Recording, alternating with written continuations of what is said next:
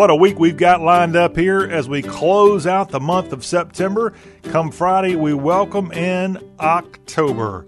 Ooh, it is going to be the fourth quarter of the year in just a couple of hours. Honestly, who saw that one coming? I'm John Rawl, and this is The Y'all Show. And here on this program, we put the South front and center. We promote what all's going on across the South, whether it's in the news category, the sports category, We've got some weather to talk about here. Looks like we've got a potential Category 4 storm in the works out in the Atlantic. We'll share with you all of the information that we can pass along here today. We also have coming up in the Y'all Show's second hour our Takapola storyteller. His name is Jerry Short. And we're going to talk to old Jerry about all kind of fun things going on in his world and his world from a long time ago, too. All that is ahead right here on Y'all. We have an 800, well, it's actually an 803 number. It's 803 816 1170. That's how you can text us at your own convenience. Would love to get your thoughts here. 803 816 1170. Operators standing by. We also have our website. It is y'all.com.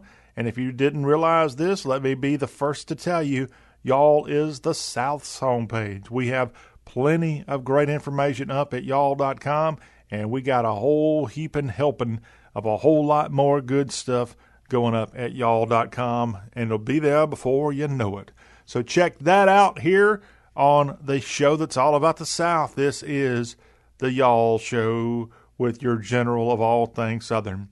In addition to telling you about a storm in the Atlantic today, we also will tell you some stories. Sad story with a death of a police officer in Hardin County, Tennessee. We'll pass that information along.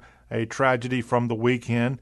Also, the United States has enough COVID 19 vaccines for boosters and kids shots. We'll fill you in on the latest with that information. Also, did you realize that in back to a Tennessee story, four people were killed around the Chattanooga area over the weekend. I'll bring those stories to you as well. Also, President Trump was in Perry, Georgia on Saturday night having a big rally there.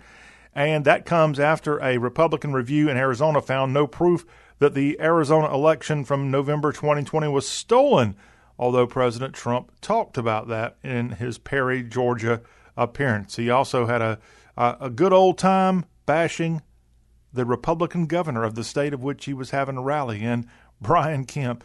I'll let you know what's going on with the former president.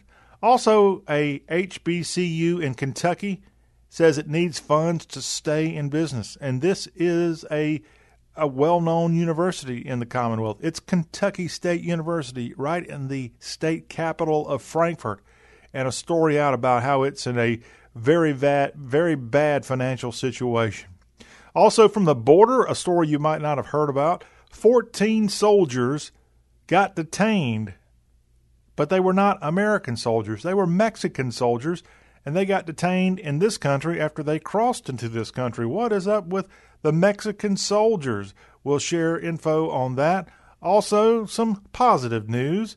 A Rapides Sheriff's Office in Louisiana selling firewood on Friday. Oh, don't you just love getting firewood cut for you. Instead of going out in the woods and sawing up your own truckload, you can get your own, courtesy of the sheriff's office there in that parish in Louisiana. A, lo- a longtime reporter in Charlotte on WBTV TV. He is retiring after 45 years. I'll let you know more about that story. And as we wrap up our headlines today on Y'all Talk with a Southern Accent, I'll share with you the story of a man in South Mississippi a World War II hero, a pilot from that great conflict of the 1940s. He just recently went on what's called a dream flight, and he went back into the clouds there in Hancock County, Mississippi. I'll let you know more about Thomas Adams Jr., 100 year old Thomas Adams Jr., and his great flight back into the clouds as this World War II veteran had a chance to get back and fly high. So we'll share that positive story as we walk through our headlines today. Also, got lots of sports talk to get to. How about a historic day in the NFL day, uh, NFL on Sunday? What a amazing, amazing game between the Baltimore Ravens and the Detroit Lions. Boy, the Lions, who have never been to a Super Bowl, one of the NFL's oldest franchises, they are truly, I don't know if they got a lot of copperheads or rattlesnakes around Detroit, but they are truly snake bit. And the old snake came out and bit them again on Sunday as they had victory snatched from the jaws of defeat. Or did I get that wrong? They had defeat snatched from the jaws of victory. The bottom line Detroit lost. Detroit lost again. They're 0 3, and the way they lost Sunday might be ju- the biggest unfortunate thing that's ever happened to the Lions. They got beat by a NFL record 66 yard field goal as time expired by the Baltimore Ravens. I will tell you more about that amazing kick. I will talk more about the amazing games on Sunday. And some teams got their first win, i.e., Atlanta Falcons. Some teams are sitting there thinking, where are we going to go? We'll share with you all of the NFL action from Sunday. We'll share with you all of the college football goings on from Saturday. We actually already have, after four weeks of college football, a Southern head football coach, a coach from one of our group of six schools. He was fired on Sunday. And I'll let you know about which program that was and as far as our Southern College Football Report coming up later this hour. That plus a look at the brand new rankings. We had some upsets, as I expected, as General Gridiron predicted. And we will share with you what happened when the latest AP poll got released on Sunday. The teams that were gaining in value and those who almost, if not totally, fell out of the AP Top 25. That's coming up in our college football roundup later this hour. Before hour one completes itself, we will tell you we're going to have a Southern history spotlight. I'm going to let you know more about Cordell Hull, a big, big giant from the volunteer state, especially early in the 20th century. We'll talk about Cordell Hull, and we'll let you know about Truman Capote, the New Orleans native who has a birthday that we celebrate all of this week. That's coming up in our Southern History Spotlight here in hour number one. Why don't you say we go ahead and dive into the fun here on this show about the South so we can squeeze all of our hour one fun in because we do have plenty of news that we will try to get to throughout the show, but we'll try to, again, put in as much as we can here in hour number one. All right, first things first Hurricane Sam is a powerful Category 4 hurricane, but according to the weather experts, it's no threat to the Gulf Coast states of the Southeast. This thing tracking on Sunday afternoon, and it has become the most powerful hurricane of 2021, 150 mile per hour winds, located on Sunday, at least Sunday evening, north of the Leeward Islands, and it is tying with Ida for the strongest hurricane so far. It had Cat 5 winds of 157, I believe Ida did at one point, but this one probably going to get past that when it gets into warmer waters. The Hurricane Center Sunday said Sam could fluctuate in intensity over the next day or so and could slowly start to weaken. Sam is forecast to track to the west northwest and then turn more to the northwest uh, at some point on this Monday. The Hurricane Center's forecast track shows the core of Sam moving north and east of the Leeward Islands Bermuda will need to keep an eye on the track of this storm. But right now, I think the experts ruling out this thing getting to the Gulf of Mexico. However, it does have the potential to scoot up along the Atlantic coast, and that would be something that in the south could be devastating. But the at least likely projection now, this thing might just move due north, and so only Bermuda potentially would be greatly affected by this latest storm of 2021. Right now, a Cat 4 storm, Hurricane Sam. We'll keep you updated on it as the week goes by.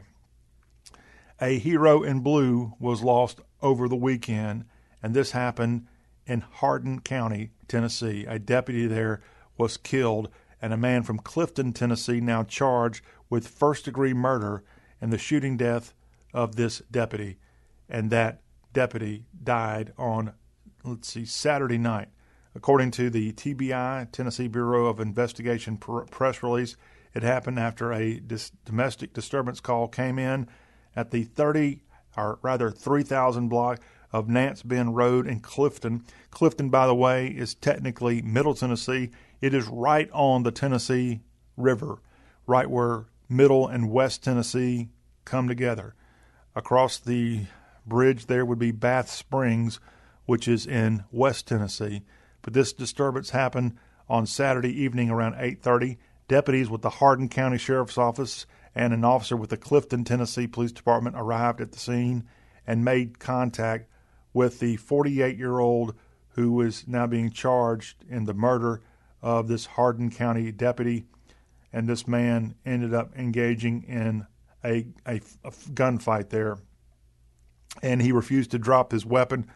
As another Hardin County deputy approached the home to assist, Strickland shot him. The deputy transported to a hospital but did not survive. The officer killed was Hardin County, Tennessee Sheriff Deputy Matthew Locke.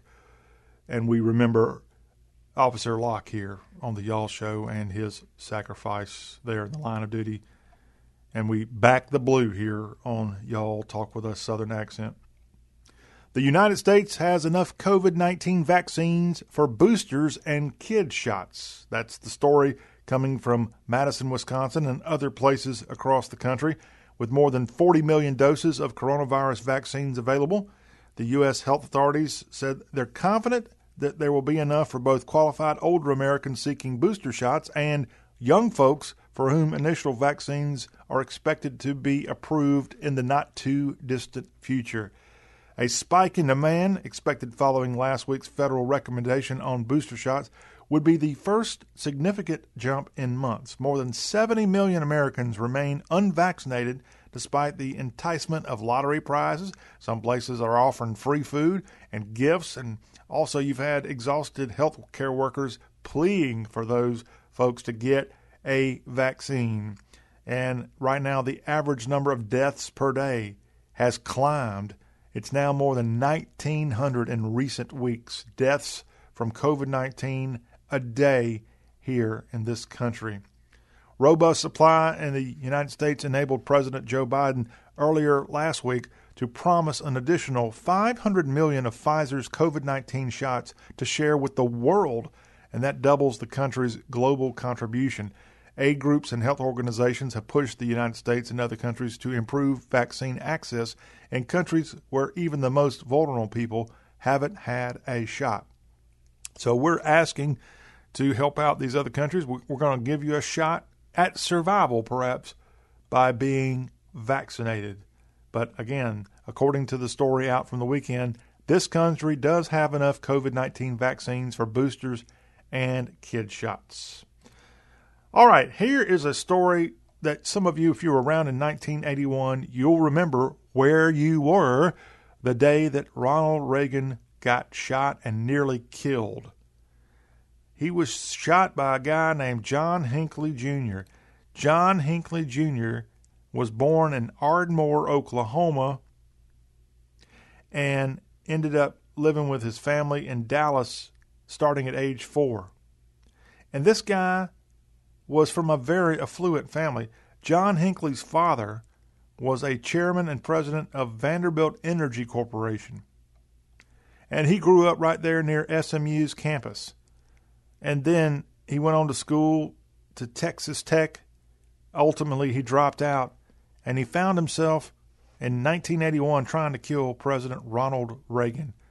He had an obsession with actress Jodie Foster, and that kind of drove him to do that. John Hinckley Jr. has been in prison since 1981, and it looks like he might be getting out. As lawyers for Hinckley, the man again who tried to kill President Ronald Reagan and nearly did, he got shot. It was a lot dangerous and a lot more potentially lethal than we thought at the time. But today, in court, lawyers for Hinckley are going to be arguing that the 66 year old would be assassin should be freed from restrictions placed on him. And that's been after he's been moved out of a hospital in Washington and that was five years ago. He got moved to Williamsburg, Virginia, and a federal judge has made him live under various conditions that dictate much of his life. An example of that doctors and therapists must oversee his psychiatric medication and decide how often he attends individual and group therapy sessions. Hinckley has monthly appointments, mostly virtual now, with Washington's Department of Behavioral Health, and he has to file progress notes with a federal court. Now, we just saw over the last couple of days the Kennedy family support Sirhan Sirhan's release in California, the man who actually killed Robert Kennedy back in 1968. And it looks like signs are pointing this guy, John Hinckley, who's been behind bars for 40 years as he tried to assassinate Ronald Reagan just months after Reagan was sworn into office, that he is on a path to perhaps being released as lawyers are urging no restrictions for Hinckley going forward. And this guy, again, grew up in a, I won't say stable family, but he grew up privileged. I think that's a fair argument, and no excuse for him to try to kill anybody, especially the Gipper, Ronald Reagan. Thank God Reagan survived that. Thank God Reagan became one of the great presidents this country's ever seen, in my humble opinion. All right, here is a story about a sad shooting last week. It happened in Collierville, Tennessee. A gunman attacked a Kroger store on Thursday afternoon. One person, a shopper there, killed, 12 others wounded, and then the man ended up turning the gun on himself in an apparent self inflicted gunshot. And Collierville is about 30 miles due east of Memphis. It's right there in Shelby County. A very, very nice suburban community for the city of Memphis. And we don't have an update on all the people who had to go to hospitals, but I can just tell you after the shooting and after we've gone through now a couple of days of this awful incident in West Tennessee that thank God we didn't have more of a loss of life. This guy was hell bent to kill, and he did strike a lot of people. But but good news here, at least from what we're gathering, many of the gunshot victims have been hanging in there, and hopefully they'll get out of this thing in a healthy, healthy way. Again, the guy was a third party contractor, the shooter at that Kroger store, and he worked in the sushi department. And he went in on that Thursday and in the early afternoon hours just started shooting people and a horrible thing. I think his family has apologized. Again, he ended up evidently dying of self inflicted wounds, and his family now coming out. And from some of the reports I've seen out of Memphis, neighbors, I mean, he had a neighbor the day before stop he stopped his neighbor to talk about tinting windows and the neighbor said he seemed perfectly normal, no problems at all. And then just hours later, he goes and starts shooting up a bunch of people, wounding 12, killing one person in Memphis, or technically Collierville, Tennessee, last week. Hopefully, everybody else gets out and gets back, and just a tragedy that, thank goodness, could have been a lot worse than it was. No loss of life is acceptable. All right, President Donald Trump. He was back at it in Perry, Georgia, Saturday night. Did y'all see any of that? The president, he was speaking, he was calling out Brian Kemp, the Republican governor of Georgia. President Trump, as you would have expected, right back in Georgia with a rally, and he was not going to hold back about what he perceives as election fraud, rigged elections, especially in Georgia. And he got real ugly toward the sitting Republican governor, Brian Kemp. Now, I don't have a reaction from Kemp to report here today, but President Trump already saying he would support anybody that would be running for governor or lieutenant governor. A guy that I used to work with, Burt Jones, got up on stage. Burt Jones is from Jefferson, Georgia, and I think that's the right town. Jackson, no, he's from Jackson, Georgia, and that's Butts County and he is a state senator in the state house there in Atlanta. And Jones has already announced he's running for lieutenant governor as a Republican, and he was up there with President Trump on Saturday night. But yes, President Trump calling out election fraud. However, one of the so called examples President Trump likes to cite is the election fraud of Arizona. And after a Republican backed review of the presidential election there in the Grand Canyon state, it came to an end Friday. According to reports, it came to a end without producing proof to support the former president's false claims of a stolen election. Now, this report says it was a false claim. Trump started citing all kind of stuff, and I don't have that information to share with you today of what he called election fraud in Arizona. And he says what happened there was on steroids in the state of Georgia. Again, if President Trump's going to keep saying this kind of stuff, he's got to have proof. He's got to have smoking guns and not just try to convince everybody it was fraud, even though most Republicans believe that fraud was involved. I think it's around 70% of Republicans have already come out and said they believe that there was election fraud and that was a factor in Joe Biden's election as president. But President Trump, for those of us who certainly think you have the right to say whatever you say, it sure would make you look smarter, and it sure would be better for Republicans who back you to not look like fools. And, uh, you know, something out of Arizona, you know, Jerry Maguire, that movie was set there in the Phoenix area. And the line of that movie was, Show me the money. Well, President Trump and somebody out there in Arizona or Georgia, show me the fake votes. Show them to me. Let me see them. Let the whole South see them. Otherwise, you're going to go down as perhaps a, a crybaby. And we wouldn't want that, would we? we're the Y'all Show Talk with a Southern accent, and we're not crying here. We're happy because we're going to put news on the back burner for just a few, and we're going to put sports on it. The front burner is awaiting sports. We're going to recap Sunday's craziness in the National Football League. Later in the hour, we've got your AP Top 25 for college football. Way to go, Wolfpack. Way to go, Arkansas Razorbacks. We'll have all of that coming up here as the Y'all Show Talk with an Accent on All Things Southern continues.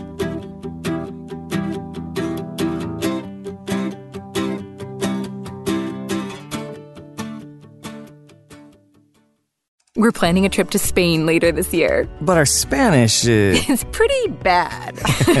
when you learn a language, you want to actually use it. Babbel is designed with that goal in mind. Babbel's conversation-based method teaches you real-life words and phrases. And with Babbel's interactive bite-sized lessons, you'll remember what you learned. ¿Cómo te llamas? ¿Cómo te llamas?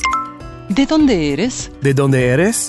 No matter your learning style or experience level, Babbel has lessons designed for you that will get you speaking quickly and confidently. I tried learning Spanish before, but I couldn't stick with it until I found Babbel. There's no easier way to learn another language. Ahora hablamos español. He just said now we speak Spanish. I can't wait to use our new language skills on our upcoming adventures. Babbel, language for life, celebrating 10 million subscriptions sold. Now try Babbel for free at babbel.com. Just go to babbel.com and start learning a new language today. That's babbel.com. B A B B E L.com.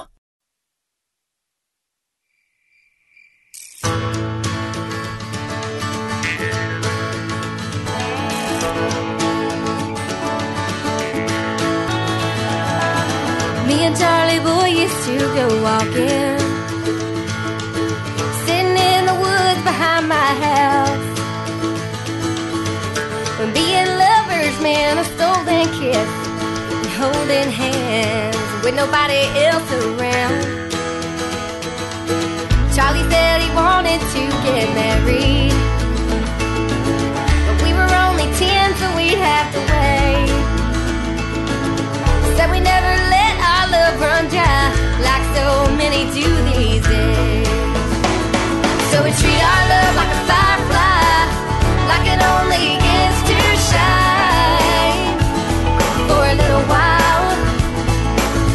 Catch it in a mason jar with holes in the top, like All right, continuing on the Southern fun here on this first of the week, getting going here with Talk with an Accent on all things Southern. Time to catch you up with all of the craziness of Sunday's NFL fun, and it was truly a historic day in the National Football League. You had the longest field goal made in NFL history go down Sunday. What a game! as the Baltimore Ravens got a 66 yard field goal. That means the ball had to be spotted at the opponent's 49 yard line, essentially right at midfield. And then it goes seven yards back when they snap the ball. And then they kick it, and the darn thing hit the crossbar and it went through. I'm going to tell you more about this successful kick in a minute, but I, I got to first fill you in on all or most of the Sunday action here because it truly was full of great, great games. And that's why here on Y'all we like to fill you in on the National Football League. And a reminder, we will be filling you in on college football and what happened Saturday on gridirons across the SEC, ACC, and more. And then we'll tell you about that amazing Justin Tucker kick in just a second. But of course, the week got going Thursday of last week with the Carolina Panthers going down to Houston and getting their third win of the year against the Houston Texans. The Texans dropped to one and two after that Thursday night NFL Network broadcast. The Panthers now getting ready for a trip to Dallas this week. But as far as the other Sunday action from the NFL, what a great win in overtime. The Las Vegas Raiders, for the second time already this year, have had to go into overtime. They were able to get a victory against the Baltimore Ravens when they got to overtime before early in the season. And lo and behold, they had another team from the East Coast visiting the desert on Sunday. They went into overtime with the Miami Dolphins. The Dolphins had actually jumped out in this game against the Raiders by, I think, 14 points early in the game. And the Raiders came storming back and got the victory in OT. What a great, great walk off there in OT for the Raiders with Daniel Carlson making the game winning field goal. 31 28 Raiders over the Dolphins. Raiders now 3 and 0 on the year. The Bills, they have improved to 2 and 1. They picked up a victory at home against the Washington football team. Kareem Hunt got a touchdown en route for the Browns, 26 to 6 over Justin Fields and the Chicago Bears. Browns now jumping to 2 and 1 on the season. We know that in Nashville it was a battle of the AFC South, and the Titans got the best of the Indianapolis Colts. Colts now 0 and 3 on the year, and they have at least in Nashville the Titans a team that looks like it's got a whole lot of things going right for this team especially with their most fierce competition, Indy, now being 0 and 3, and Tennessee already getting a victory over them. Titans 25 16 early Sunday from Nissan Stadium. What a shocker in KC. It was Justin Herbert and the Chargers from LA going into Arrowhead, and they get a big win over the Chiefs 30 to 24. LA there in the final period outscoring the Chiefs 16 to 7 and that's enough to give them the road win and the Chargers now 2 and 1 on the year if not for that dramatic cowboy kick at the buzzer the previous week LA would be undefeated on the season. You also had Sunday what a great comeback for the New Orleans Saints. They go on the road to Foxborough and dominate the New England Patriots 28 to 13 a great, great performance by Jameis Winston, and he and the Saints come back two and one as their overall record. Patriots drop to one and two after the setback there to New Orleans. Atlanta's Falcons, thanks to Mr. Koo there, got a field goal as time expired to lift the winless Falcons to a victory 17 to 14 over the winless New York Football Giants. New York drops to 0 and 3. Atlanta is now 1 and 2 and getting ready for more NFC South fun when they have the opportunity. What a great upset in Pittsburgh Sunday. It was the Cincinnati Bengals going on the road, Joe Burrow and company. They were able to connect Chase, he and Chase, Burrow and Chase connecting for two touchdowns, as Cincinnati got a victory over Pittsburgh. And Cincinnati, the Bayou Bengals of Cincinnati, now that Joe Burrow Burrow's their quarterback, 24 to 10 over Pittsburgh Sunday afternoon. What a comeback it was for the Arizona Cardinals. They ended up being down at half 13 to 7 to Jacksonville, but they ended up using a 60-yard attempt at a field goal backfire. Jacksonville returned it for a 109-yard kick six. They got their own revenge, though. I think they had a pick six in this one. 31 19. Arizona improves to 3 0. Urban Meyer, Trevor Lawrence, and the Jags are now 0 and 3. And Jacksonville, I think it's now been 18 games in a row they have gone down in defeat. Broncos silenced the New York Jets 26 0. Zach Wilson with more INTs on Sunday. Broncos look to be the real thing. What a great job they did by getting Teddy Bridgewater in there in free agency. And the Bronx 26 0 over Jet, the Jets. Bronx 3 and 0. As we told you, Raiders with their victory, they're 3 0. So you got two teams, maybe not the two teams you expected to be on top of the AFC West. Chargers actually have a better record than the Chiefs. The Chiefs right now are sitting at 1 and 2 on the year. They're at the bottom of the AFC West. I don't think too many of you out there predicted that one. You know who else had a loss on Sunday? It was pretty boy Tom Brady in his first game ever in Los Angeles. He went out there to take on the Rams, and the Rams prevailed 34 24 as Matthew Stafford had four touchdowns and a huge win for the homestanding LA Rams. Minnesota got a much needed victory. They knocked off the Seattle Seahawks 30 to 17 on Sunday. Your Monday night football game. It's a good one, a good NFC East tangle between the Philadelphia Eagles and the Dallas Cowboys. AT&T Stadium in Arlington is where you can see this one on Monday Night Football on ESPN. Update on AJ Brown. The Titans got the victory over Indy A.J. Brown injured his hamstring in the 25 16 victory.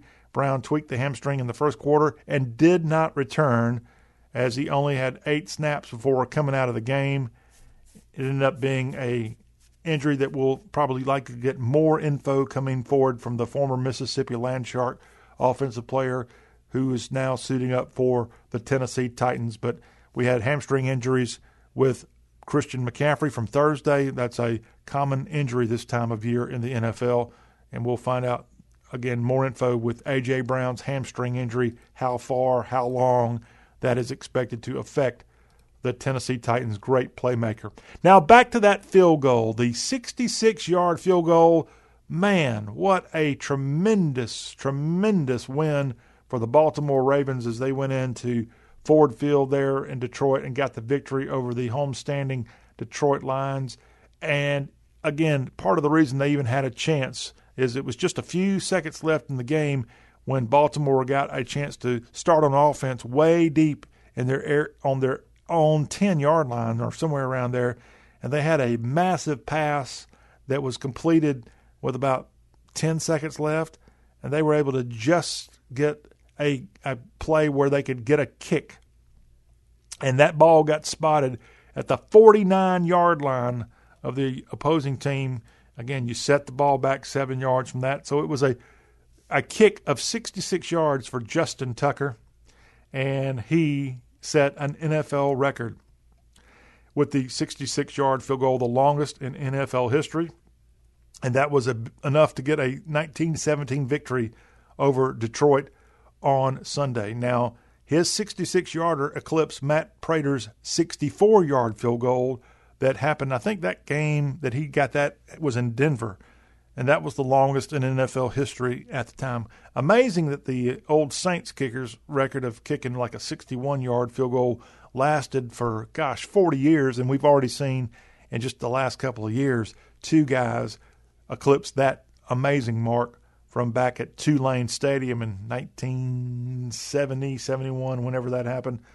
The guy, gosh, what a what a great memory that is for NFL fans. But yeah, the pass I was referencing there, Lamar Jackson got a fourth and 19. He got a 36 yard pass to Sammy Watkins to keep Baltimore alive, and ultimately that guy got the ball down to the 49 where Justin Tucker had a chance, very, very like 1% chance of successfully making that long kick, and he did it, and it was a huge victory there, and part of the thrill of week three of the NFL.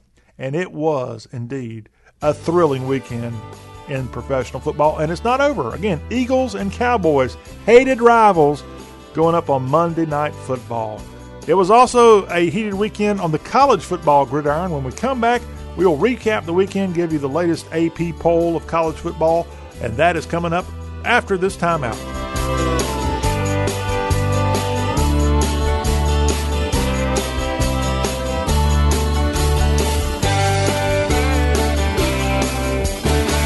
Deb's constipation with belly pain, discomfort, and bloating kept giving her grief. She talked to her doctor to get some relief. Turns out Deb had irritable bowel syndrome with constipation or IBS-C, which was a start. Saying yes to Linzess helped her do her part. Linzess, or linaclotide, is a prescription medicine that treats IBS-C in adults. Linzess works differently than laxatives. It lets you have more frequent and complete bowel movements and helps relieve overall abdominal symptoms, belly pain, discomfort, and bloating. These symptoms were studied in combination, not individually. Do not give Linzess to children less than 6, and it should not be given to children 6 to less than 18. It may harm them. Do not take Linzess if you have a bowel blockage. Get immediate help if you develop unusual or severe stomach pain, especially with bloody or black stools. The most common side effect is diarrhea, sometimes severe. If it's severe, stop taking Linzess and call your doctor right away. Other side effects include gas, stomach area pain, and swelling. There could be more to your story with IBS-C. Talk to a doctor today. Say yes to Linzess. Learn more at linzess.com or call 1-800-LINZESS. Sponsored by AbbVie and Ironwood Pharmaceuticals.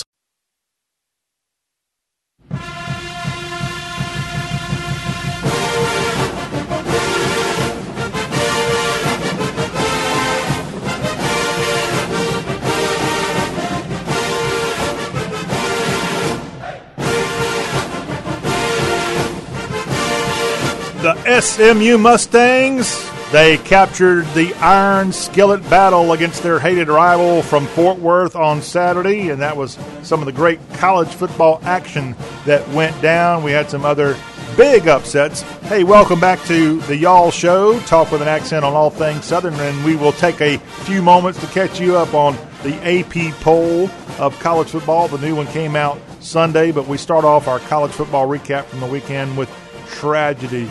And this comes to us from Salt Lake City, where the University of Utah is located. And a player from the Utes, Aaron Lowe, he is a Texas native. He was killed in an off campus feud. A gunfight erupted on Saturday after the Utes had a football game at home, and Aaron Lowe fatally shot in Salt Lake City. And that follows just a year less than when his teammate and his childhood friend, a guy from the same town back in Texas, Ty Jordan, got killed in an accidental shooting. In fact, Aaron Lowe wore Ty Jordan's number there for the Utes in honor of his late friend, Ty Jordan. And the 21 year old died on the scene in a shooting at a house party in the Sugar House neighborhood section of Salt Lake City, Utah. And just amazing that this, I mean, amazing in a horrible way that this would happen to two guys, both from Texas, both from the same town, Mesquite, both, I think, high school teammates there at Mesquite, Texas, going to the University of Utah, and now, less than a year later, they're both dead. One from an accidental shooting, and in this case, from the weekend, Aaron Lowe killed in an off campus shooting. One other person was also shot in this unfortunate tragedy coming from the Beehive State. Now, another player with a famous last name in the news, as he is in intensive care with a lung injury, and that is Rhett Rodriguez, the son of former West Virginia, former coach. I think he went on to be a great coach at Arizona before some things happened out there. Rich Rodriguez, Rich Rod, his son Rhett, hospitalized and intensive care with a lung injury that he suffered in a game against the Troy Trojans. And that happened on Saturday. as Louisiana Monroe is coached right now by Terry Bowden. And I didn't realize that this happened until the story just came out late Sunday. As Rich Rodriguez wrote in a tweet Sunday, our family would like to thank everyone who's reached out with their thoughts and prayers for Rhett. He's currently in the ICU at the hospital because of a lung injury from last night's game against Troy.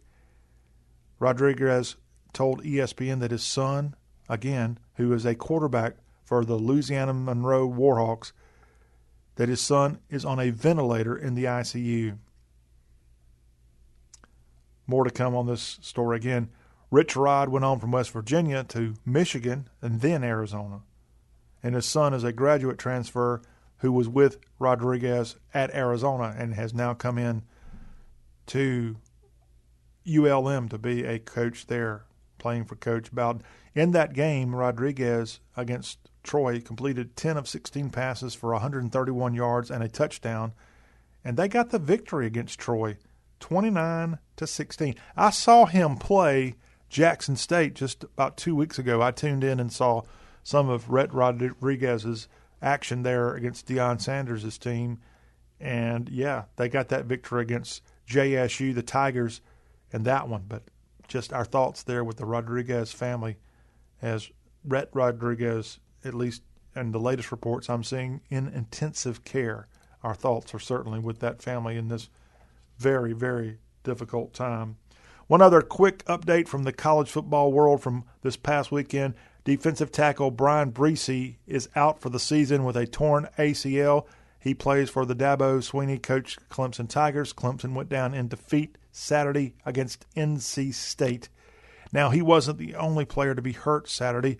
Running back Will Shipley is expected back later in the season as Shipley had a leg injury and he's expected to be only out a couple of weeks. Also, linebacker James Skalski. Skalski left the game with a shoulder injury, and according to Dabo, he's going to be fine, but needs to be further evaluated. But Clemson again losing defensive tackle Bryan Bresee with a bad injury there, out for the season with a torn ACL. A Georgia Southern change of head coaches as Georgia Southern, after a one and three start, has fired head coach Chad Lunsford. Big news out of Statesboro. This happened on Sunday as he guided Georgia Southern to 10 wins back in 2018 and consecutive bowl appearances for three years going into this fall. After they got their first victory against Gardner Webb, Georgia Southern has since lost to Florida Atlantic, the Arkansas Razorbacks, and the Louisiana Lafayette Raging Cajuns. And GSU there in Statesboro, they like to get after that you know what. Chad Lunsford out of a job, fired after a 1 and 3 start. Quick look at the AP Top 25. Alabama remains number one. Georgia, which absolutely destroyed Vanderbilt this past weekend, they actually got four first place votes of their own. Georgia's checking in number two in the latest AP Top 25. Oregon's at three. Penn State moves up a couple of spots. The Nittany Lions are at four. Iowa stays where they were from last week, number five. Oklahoma actually, actually slips down a few spots. They are six in the latest AP poll. Cincinnati's at seven. Arkansas, what a win they had against Texas A&M. The Hogs at number eight in the latest AP poll. Notre Dame, after their big win in Chicago over Wisconsin, they check in at number nine. Gators of Florida move up to number 10. Ohio State drops down to 11.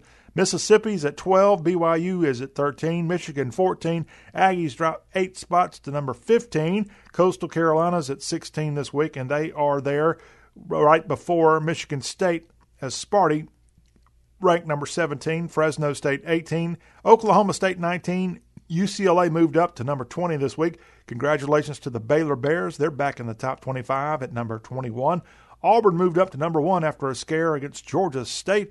NC State has entered the poll after they defeated Clemson. And NC State, the pack at 23. Wake Forest, undefeated Wake Forest, is at 24. And another ACC team is at number 25. That is Clemson. Clemson barely hung, hanging on to a ranking after they got beat by NC State in double overtime there at Carter Finley.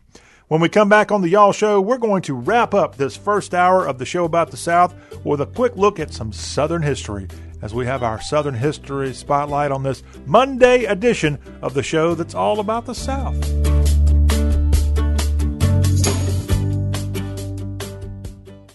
It's been tough talking to my doctor about constipation with belly pain, discomfort, and bloating. I finally laid all my symptoms out there and how they keep coming back. She said I may have irritable bowel syndrome with constipation, or IBS-C. We agreed it's time to try something different.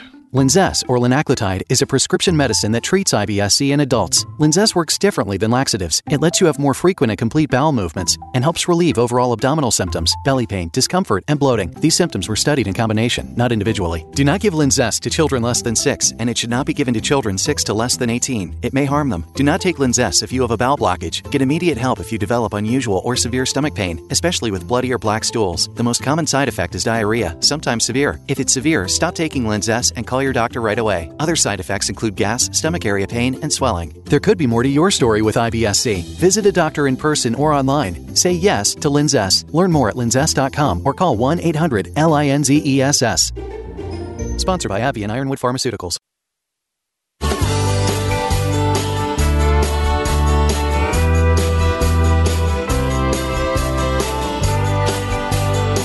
Wrapping up this first hour of y'all with a quick look at some Southern history.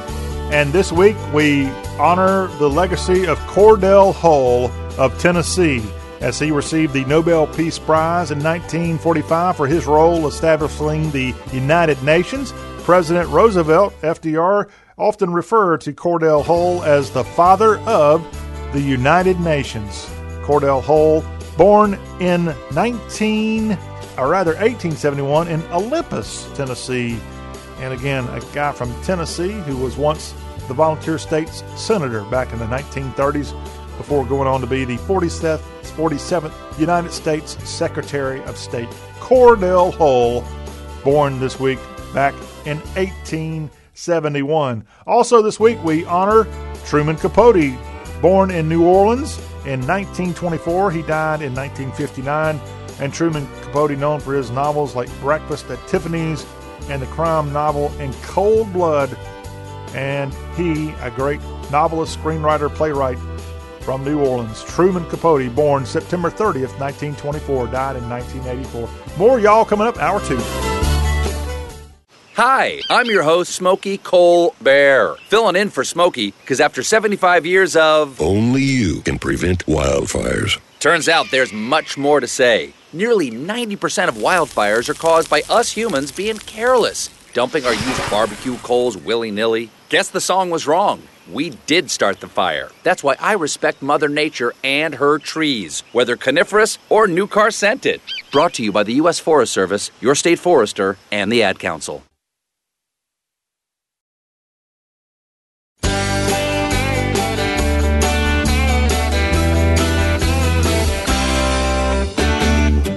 Back for more hour two of y'all, the show about the Southeast. Thank you so much for tuning us in on great radio stations. And a reminder not only can you find us on those great radio stations of the Southland, you also can listen to this show, the Y'all Show, when, whenever and wherever you want to, because we are available at y'all.com. We're also available in podcast form. We're on the iHeart app, the TuneIn Radio app. We're on Stitcher, we're on Spotify, and we are on Apple Podcast. That plus a whole, whole lot more. Trying to make it extremely easy for you to navigate over and find the Y'all Show. When you go to your favorite uh, podcast app or whatever way you want to listen to us, just simply search for Y'all Show, and you should be able to find us, and you should be then be able to instantly get the show each and every day that we have a new Y'all Show ready for you to download. It works that easy, it's absolutely free, and each one of those podcast options also give you the choice to share. So you can just text it on over. You can email a link if you'd like. You can copy a link of the podcast if you would prefer that route and make it so everybody on your block, and I don't care if you're in the middle of the rural South and your block might be 20 miles long by another 30 miles, let everybody in your block know about y'all talk with a Southern accent. John Rawl is my name. I appreciate you taking the time to listen to us on great stations, or if you're getting us in podcast form. Let me tell you what's up here this second hour. We've got to look at headlines that we'll continue on with in a second. And then in just a few minutes, it's that guy from Toccopola, Jerry Short. He's dropping by, and we're going to have some fun talking to Jerry. That's coming up in just a few. Before the hour is up, Melissa Rhodes is going to be dropping by. She's got a southern accent on delicious, yummy southern food. Can't wait for that. That's all coming up here, hour number two. Our number, 803 816 1170. Would love to hear from all y'all. Okay, continuing on with the headlines of across the southeast. As we told you, our number one, we have a category four storm out in the Atlantic right now, Hurricane Sam. And at least as of Sunday evening, the winds from Hurricane Sam had tied Hurricane Ida. That storm ended up becoming a category five storm at one time. Hurricane Sam just, just, fingers crossed here, double crossed. This thing appears that it might just scoot way out in the Atlantic and miss the entire Atlantic seaboard. Already reports are out this thing should not be a threat to the Gulf Coast states. So that's positive news for all of you, especially Louisiana, who've been sucker punched already by Ida and other unfortunate storms in the last year. Hurricane Sam, the latest storm with winds around 150 miles per hour. This thing is going to be moving north and is expected later in the week to be somewhere east of the Bahamas.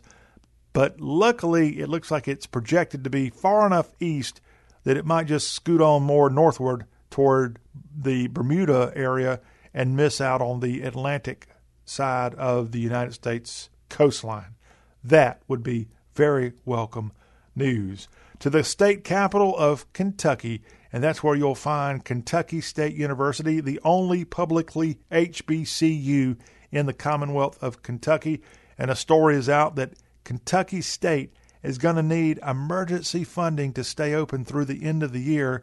That, according to the Vice President for Finance at Kentucky State University, he told lawmakers there in the state capitol that at a budget hearing on Friday.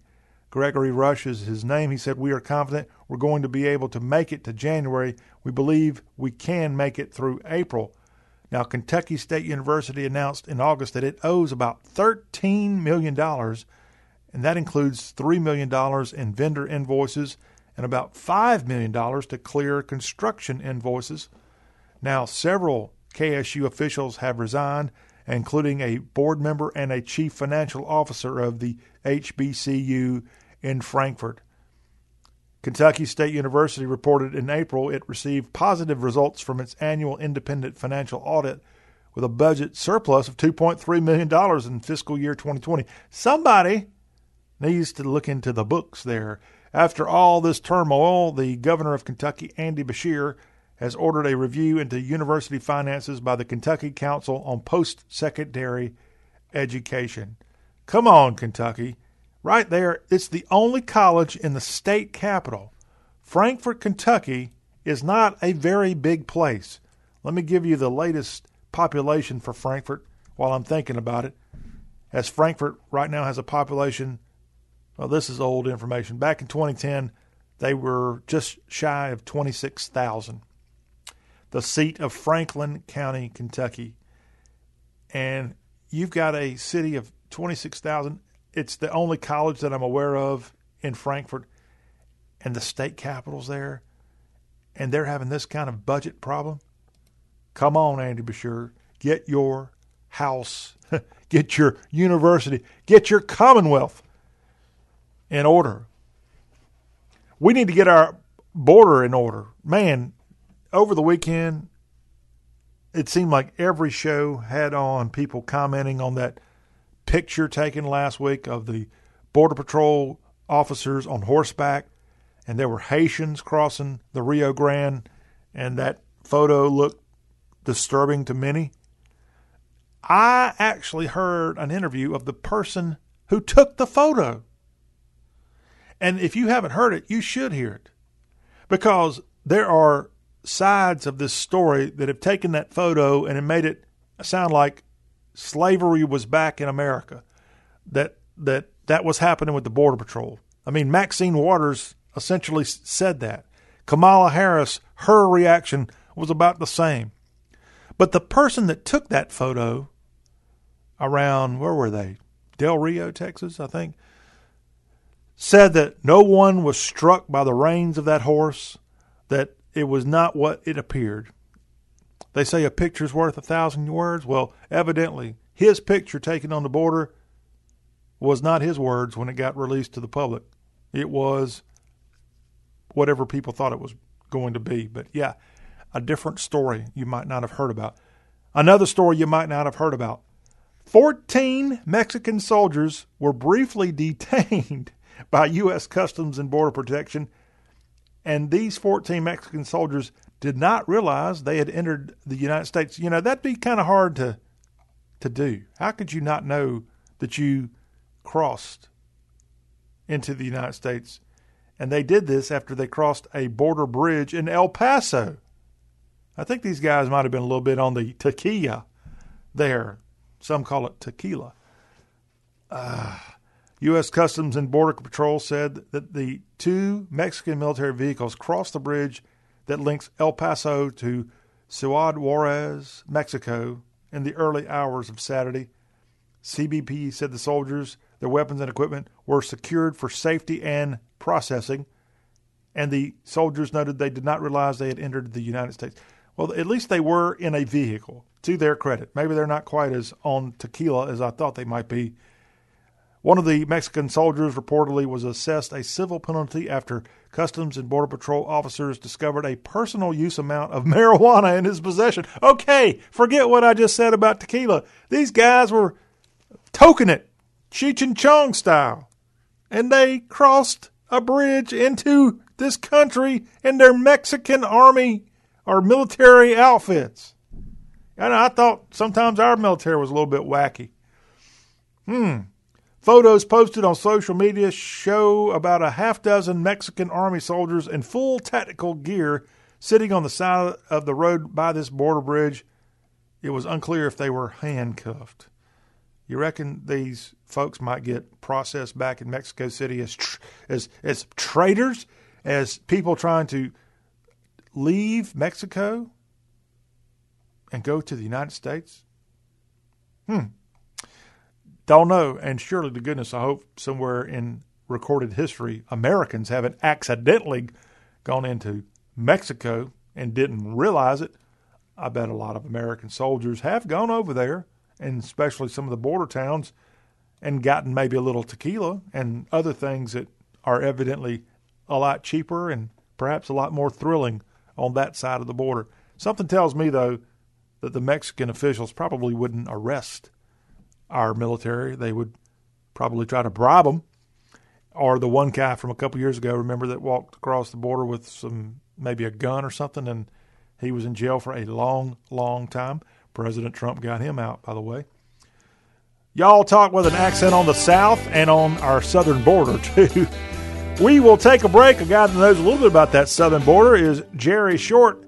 Hmm, you think we should bring that up with him? I don't know, but I do have something I'm going to bring up with him that I think he's got to have an opinion on, and we'll do that. It's our Toccopola storyteller, Jerry Short, and he's going to be on with us after this break of the Y'all Show, an accent about the South. That's what we do each and every day.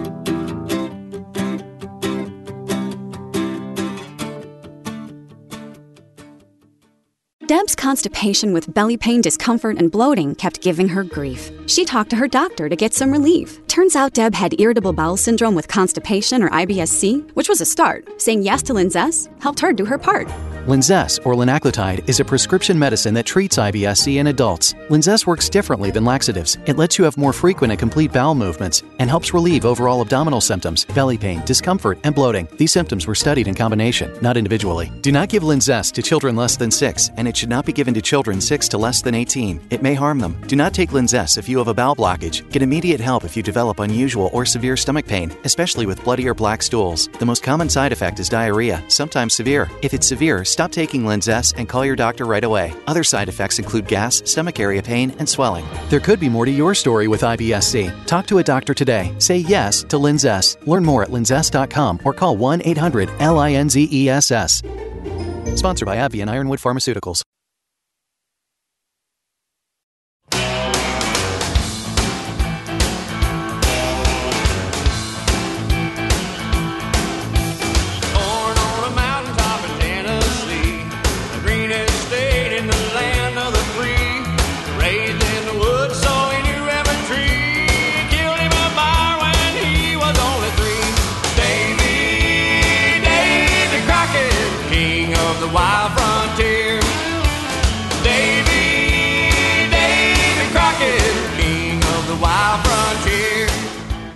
And we're back on Y'all Talk with an Accent on all things Southern. I'm John Rawl with our Toccopola storyteller, Jerry Short.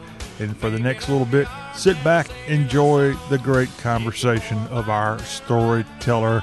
Jerry, hope you are doing good. Well, in the situation as it is, I guess uh, good as can be expected. That's right. Worldwide. That's right. All right, Jerry, let me tell you, I traveled this past weekend and I did something that I've seen before, but it wasn't until I was in my destination that I really felt the pain of not being in this category. And I want to talk to you about this because I know I don't think you've had grandchildren that fall in this category, but you've had grandchildren who've been very involved with their sports. Jerry, I happened to be in an area this past weekend where travel ball took over the area. So much so, Jerry, that I had to end up not being going to have a chance to eat at the place I chose to eat. Sunday, the place was full of, of travel ballers, many of which traveled hundreds of miles to come to this sports complex. And they have these contests going on throughout Sunday afternoon these kids won't get back home to wherever they're from oftentimes until midnight. They got school the next day. Their parents have to work. Jerry, what is going on with this travel ball phenomenon? Well, you know, my kids go to academies, uh, private school, and they stay pretty busy. They've got, uh, I've got a granddaughter now that's in five different sports. But when you mentioned that being out so late and so long, you know, like she's playing soccer now, and uh, they've got uh, basketball coming up immediately. Well, the two of the best basketball girls, uh, they do the travel basketball because they want to get better at basketball, and they're letting a couple other sports slide. Where my granddaughter plays all three of these sports that they're talking, I'm talking about. But I do know they stay on the road a heck of a lot because my granddaughter filled in for one that was sick and had to go to Alabama to play for one game of basketball, and uh, they stay on the road. As a matter of fact, in Oxford, they're getting ready to build a big new complex for that purpose. I think it's going to be a lot for that.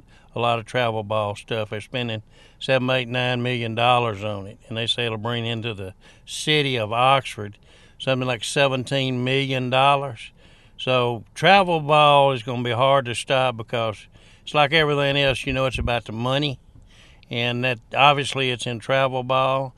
And now I've uh, none of my children have ever did the travel ball thing, but I do know a lot that have, and it's usually in basketball more than any other sport.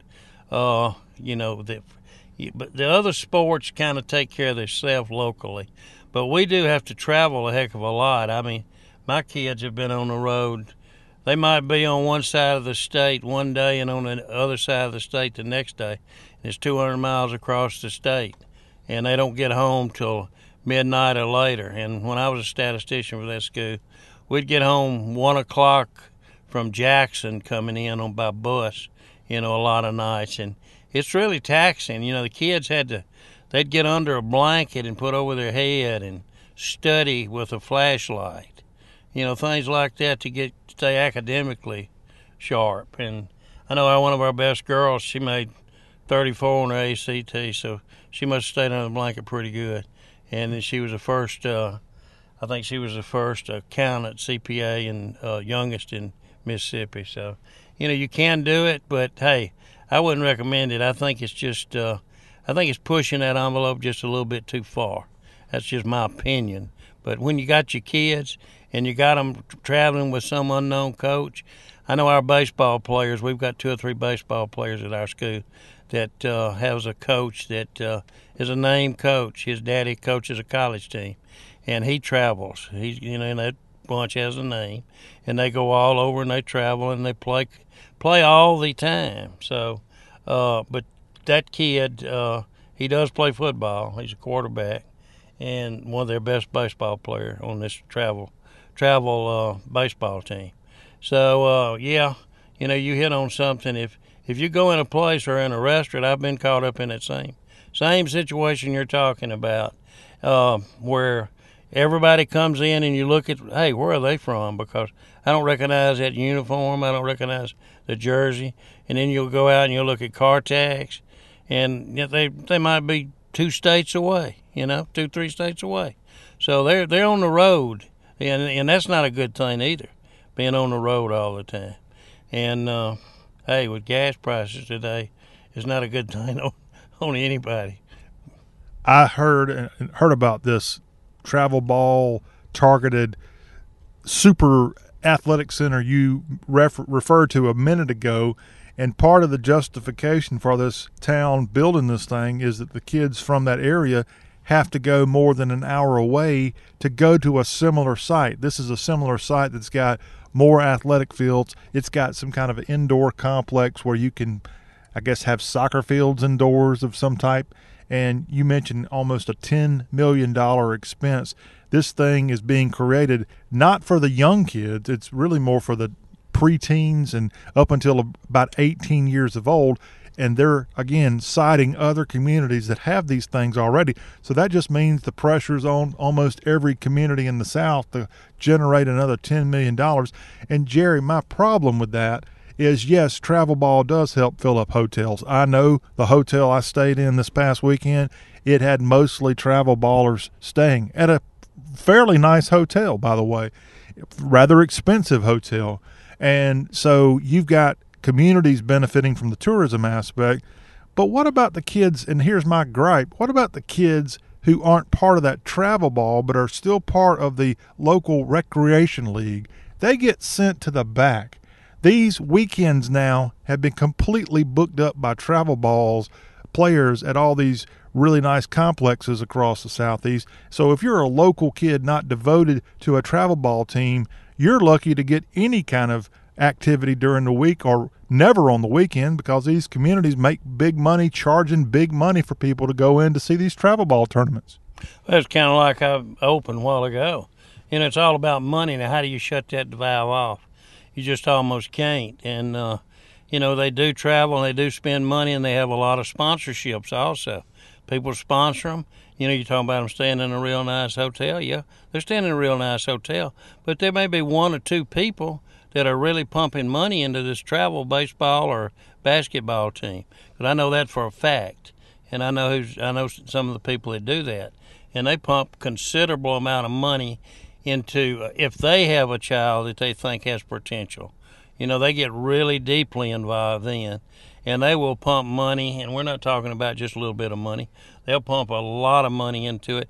They'll even pump it in for local facilities and places they can even practice at home indoor facilities. I know uh, we're kind of building one now for baseball at our place because of that same thing, and they do travel and do that. But the same money people are building an indoor batting place and a baseball, pretty good size arena that they're building at a, at a cat at a private school that they can practice when they're not on the road on the travel team. So I mean, I don't know how you shut it down it you know it, it looks like it's kind of getting bigger. I've watched it get bigger and bigger and bigger. Of course, obviously, uh, with my age and and even your age, it wasn't like hey, wait a minute, come along. No. Well, you know, it wasn't that way when you come when you came along, John. You know, we did our one thing. If you were really good in one or two sports, hey, that was it. You know, you didn't try to develop it all year, and that's what they're doing now because they think it's a leg up on a scholarship to a college or big time or something like that. And that's the reason they push it so much. And that's the reason that if you got a really good kid and you got a deep pocketbook, hey, that's the reason you spend that money on it. That's the reason you advertise. That's the reason you send them. And that's like you said, it does. It it puts some money in a community that has the facility like we talked about that one is getting ready to build one. Now, I know they're going to have basketball arena inside, basketball gym inside. They're going to have a soccer complex, I think, inside. Maybe even tennis, and they're going to have three outdoor things. It's on 36 acres, you know. So, and it's right in town. And you know what that land is per acre in this neighborhood that we're talking about? It's How no much? telling them. Well, the cheapest I've heard has been fifteen thousand an acre. You know that's the, and it's got to be cleared. The landscaping is going to be a heck of a lot of expense too because I've walked over some of that area and it's got some gullies in it, and it's got some of this. So I mean, you're looking at say I say fifteen thousand an acre, okay? Fifteen thousand an acre turns into twenty thousand when you landscape it. So look what they're spending. That's the reason it's costing seven, eight, nine million to probably make. They say it'll be worth to the community. A dollar turns over seven times, they say, in a community.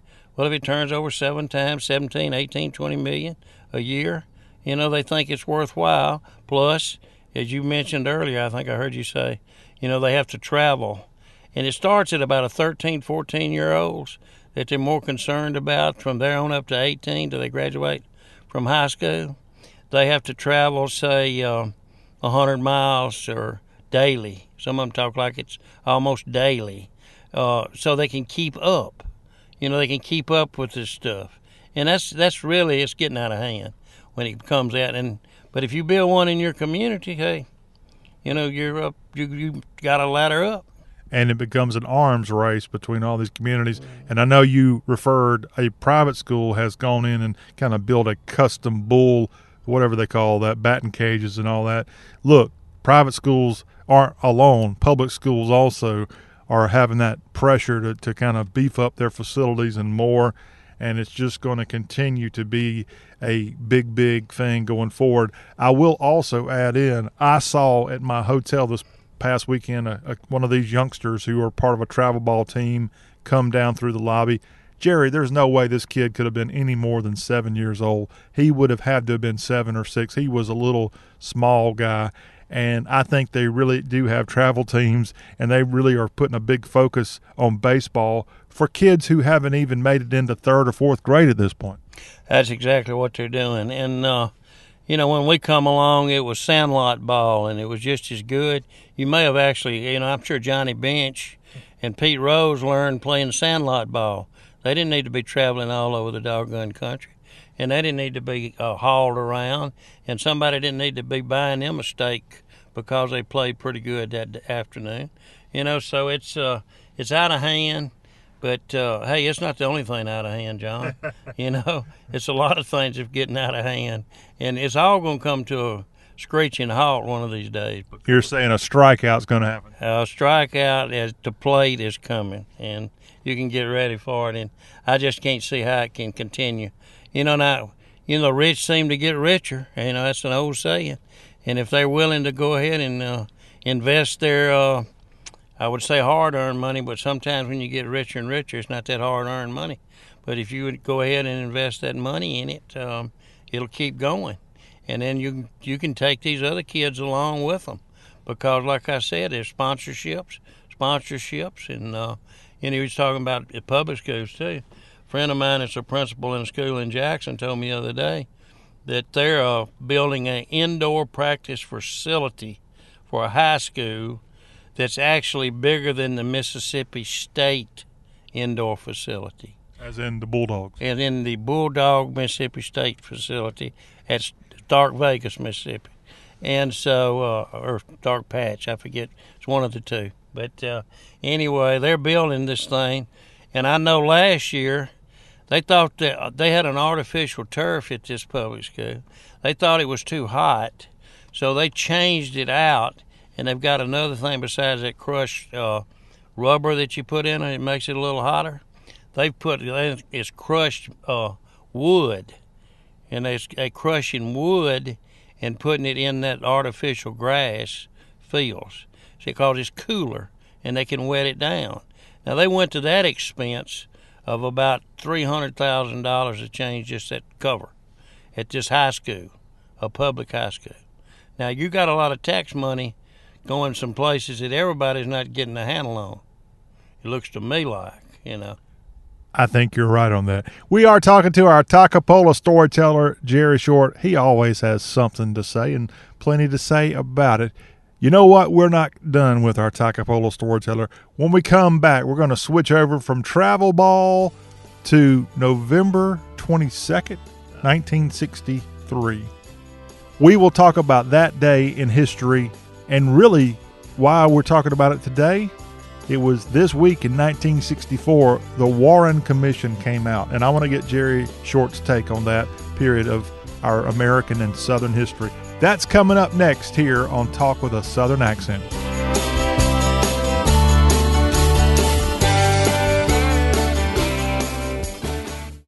We're planning a trip to Spain later this year. But our Spanish is. It's pretty bad. when you learn a language, you want to actually use it. Babbel is designed with that goal in mind. Babbel's conversation-based method teaches you real-life words and phrases, and with Babbel's interactive bite-sized lessons, you'll remember what you learned. ¿Cómo te llamas? ¿Cómo te llamas? ¿De dónde eres? ¿De dónde eres? No matter your learning style or experience level, Babbel has lessons designed for you that will get you speaking quickly and confidently. I tried learning Spanish before, but I couldn't stick with it until I found Babbel. There's no easier way to learn another language. Ahora hablamos español. He just said, now we speak Spanish. I can't wait to use our new language skills on our upcoming adventures. Babbel, language for life, celebrating 10 million subscriptions sold. Now try Babbel for free at babbel.com. Just go to babbel.com and start learning a new language today. That's babbel.com. B A B B E L.com.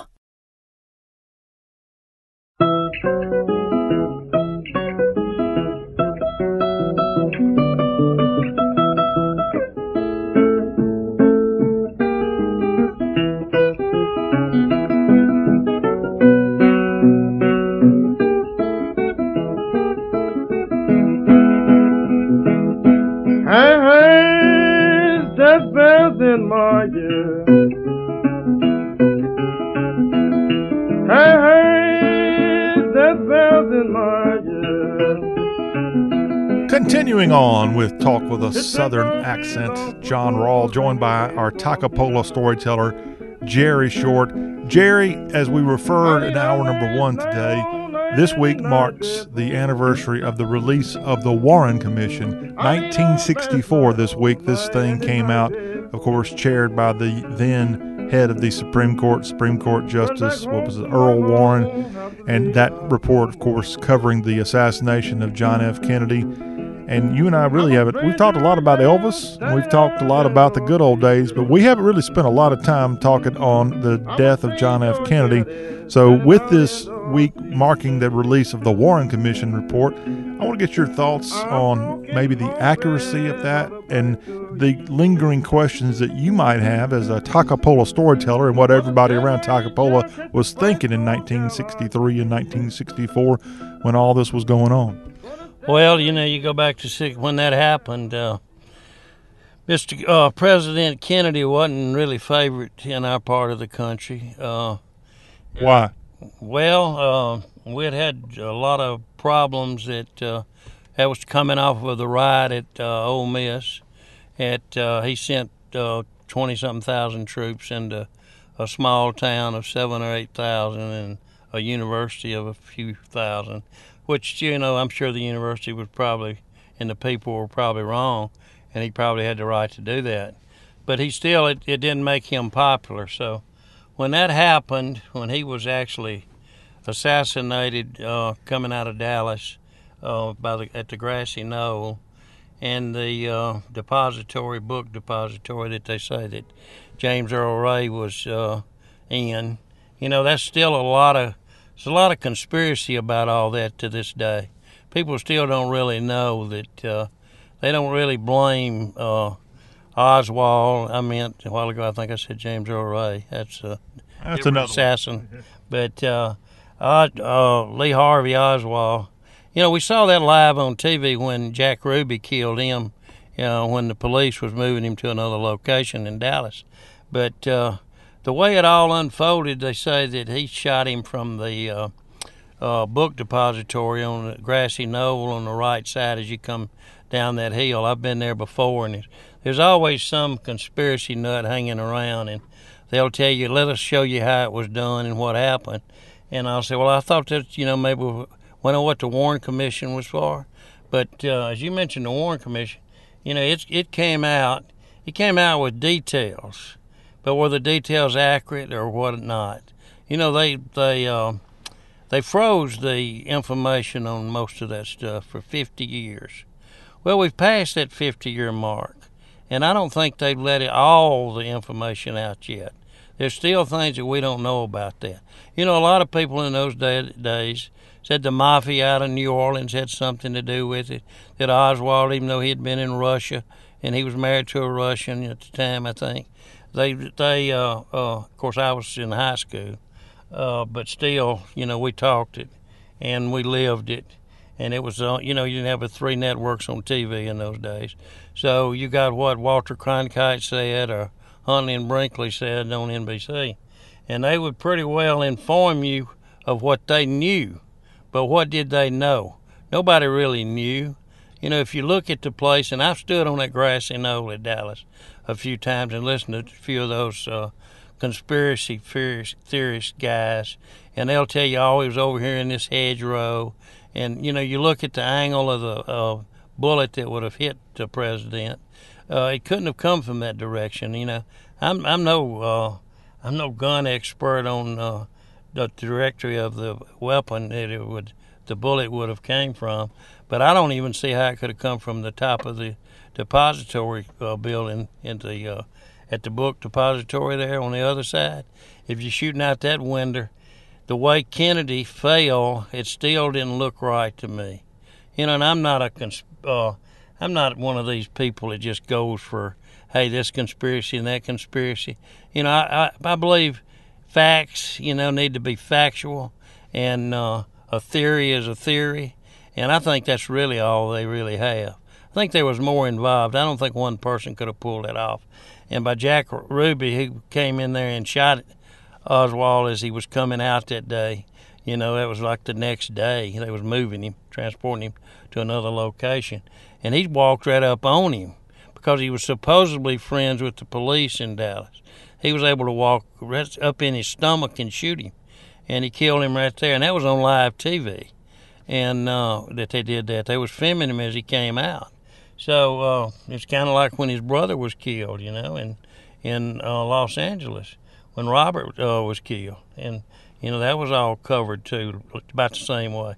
And they never really, you know, I think this guy got parole the other day, Sirhan Sirhan, that killed uh, Robert Kennedy, and uh, the, well, he I don't know if he's out yet, but the family, the Kennedy family, agreed that uh, hey, he had done his time. We believe in uh, going ahead if you've done your time. We're for releasing him, and and I'm not I'm not necessarily for releasing a guy that murdered the guy running for president at the time, even though I would have been for Barry Goldwater or whoever the other candidate was at that time, and uh, it sure wasn't LBJ.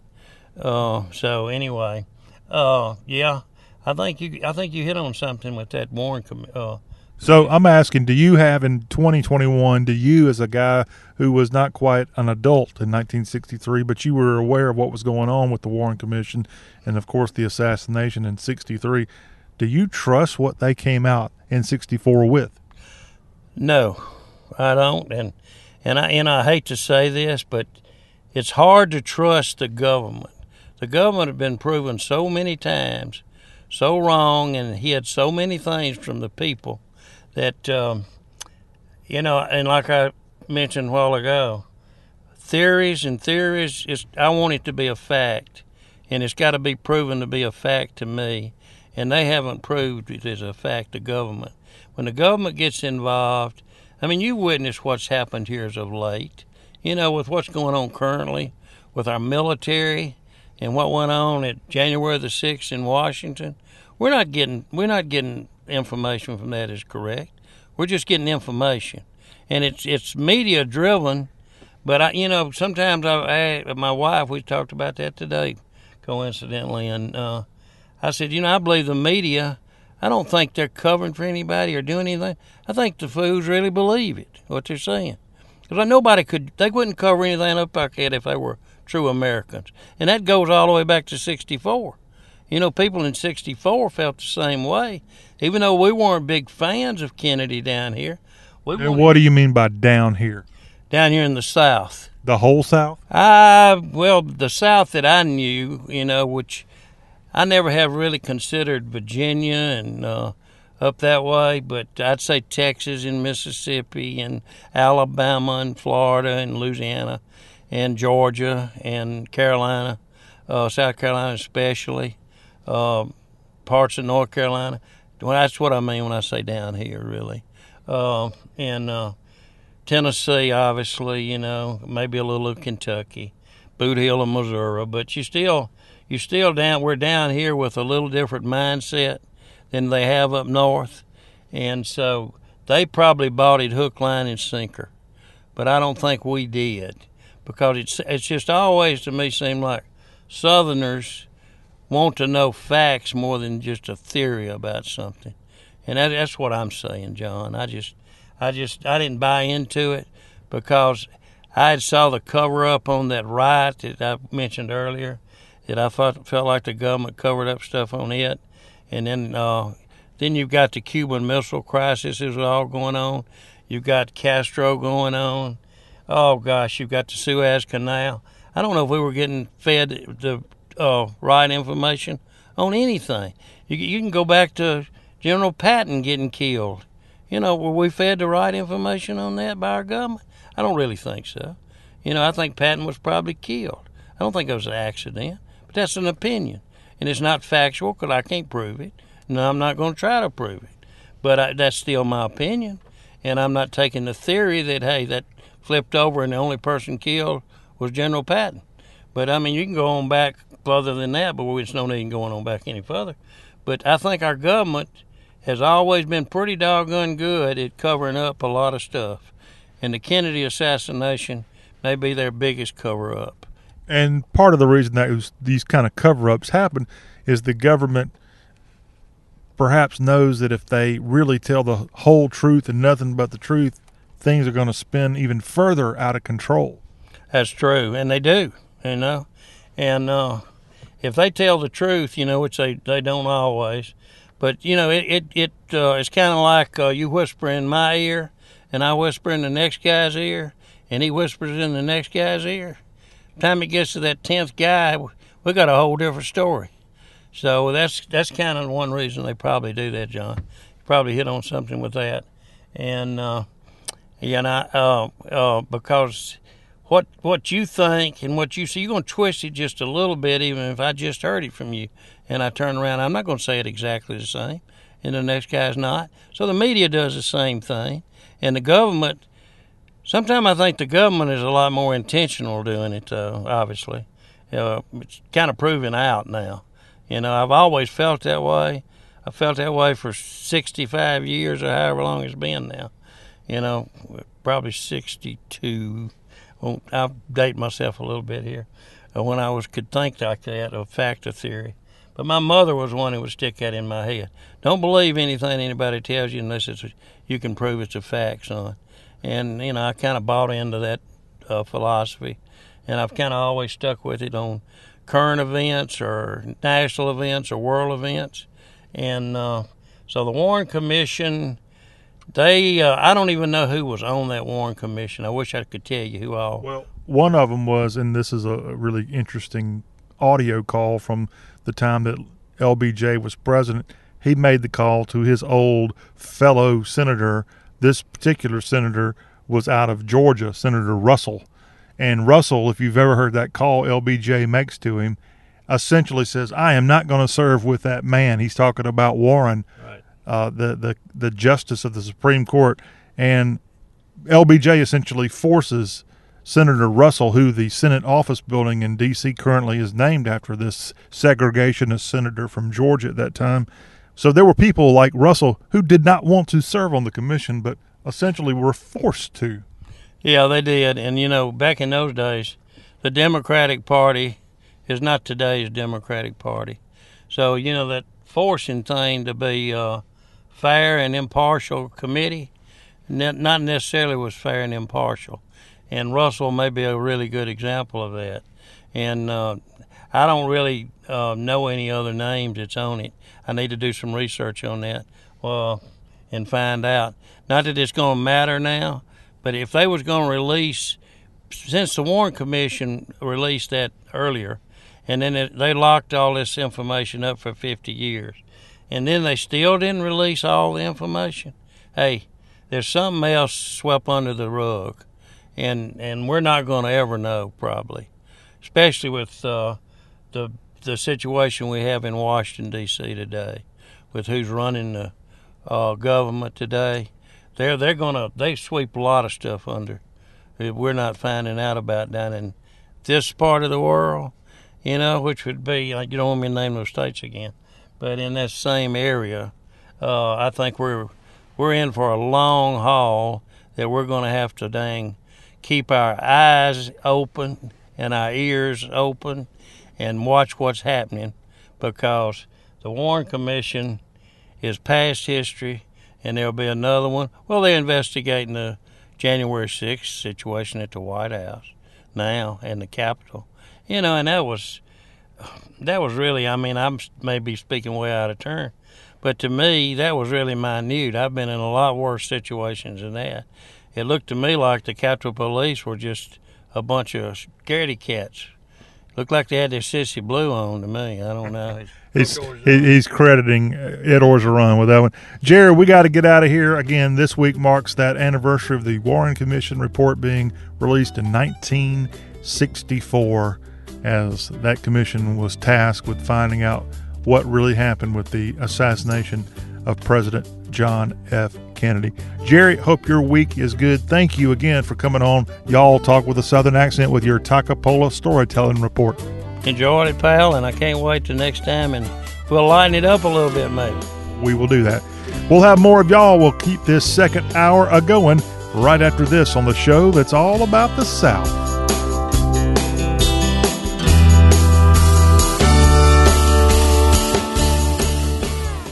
It's been tough talking to my doctor about constipation with belly pain, discomfort, and bloating. I finally laid all my symptoms out there and how they keep coming back. She said I may have irritable bowel syndrome with constipation, or IBS-C. We agreed it's time to try something different. Linzess, or linaclotide, is a prescription medicine that treats IBS-C in adults. Linzess works differently than laxatives. It lets you have more frequent and complete bowel movements and helps relieve overall abdominal symptoms, belly pain, discomfort, and bloating. These symptoms were studied in combination, not individually. Do not give Linzess to children less than 6, and it should not be given to children 6 to less than 18. It may harm them. Do not take Linzess if you have a bowel blockage. Get immediate help if you develop unusual or severe stomach pain, especially with bloody or black stools. The most common side effect is diarrhea, sometimes severe. If it's severe, stop taking Linzess and call your doctor right away. Other side effects include gas, stomach area pain, and swelling. There could be more to your story with IBS-C. Visit a doctor in person or online. Say yes to Linzess. Learn more at linzess.com or call 1-800-LINZESS. Sponsored by AbbVie and Ironwood Pharmaceuticals. Southern accent.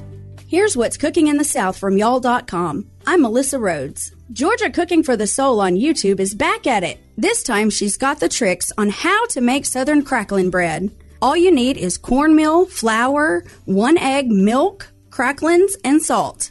But Miss Georgia's got one extra trick she puts in the mix. This is self-rising flour and self-rising meal, but I still just put a little pinch of, just a pinch of baking powder in because I like my bread to rise. You know, I want it to rise more than it would without it in it. If I didn't put that extra in it, it'll rise just a little bit, but I would like for it to rise real high. This is mixed up. I'm gonna pour it in this pan, bake it 375 until it until it brown all the way. Recipes, tips, headlines, and more at y'all.com. Oh, Miss Georgia. Oh, that looks really good. If you saw what I saw, you'd be rushing off to the kitchen right now and try to take up the advice that she's given in that delicious Southern food talk. And we appreciate Melissa Rhodes for sharing that with us here as we close out hour number two. Hour three is just ahead of this, the show about the South. This is the Y'all Show, and we got a special surprise. It has been a record summer for tourism on the Gulf Coast, places like Alabama and Florida. And I've got some of the great tourism numbers coming in, and we'll share that with you in hour three. That plus some sports info and more news headlines. This is Y'all. We're planning a trip to Spain later this year. But our Spanish is. It's pretty bad. When you learn a language, you want to actually use it. Babbel is designed with that goal in mind. Babbel's conversation-based method teaches you real-life words and phrases, and with Babbel's interactive bite-sized lessons, you'll remember what you learned. ¿Cómo te llamas? ¿Cómo te llamas? ¿De dónde eres? ¿De dónde eres? No matter your learning style or experience level, Babbel has lessons designed for you that will get you speaking quickly and confidently. I tried learning Spanish before, but I couldn't stick with it until I found Babbel. There's no easier way to learn another language. Ahora hablamos español. He just said now we speak Spanish. I can't wait to use our new language skills on our upcoming adventures. Babbel, language for life, celebrating 10 million subscriptions sold. Now try Babbel for free at babbel.com. Just go to babbel.com and start learning a new language today. That's babbel.com. B A B B E L.com. I'm jumping in with my clothes on. Most party fouls are pretty dumb, but if you decide to drink and drive underage, you could lose your license and your freedom. Learn more at ultimatepartyfoul.org. Brought to you by the National Highway Traffic Safety Administration and the Ad Council.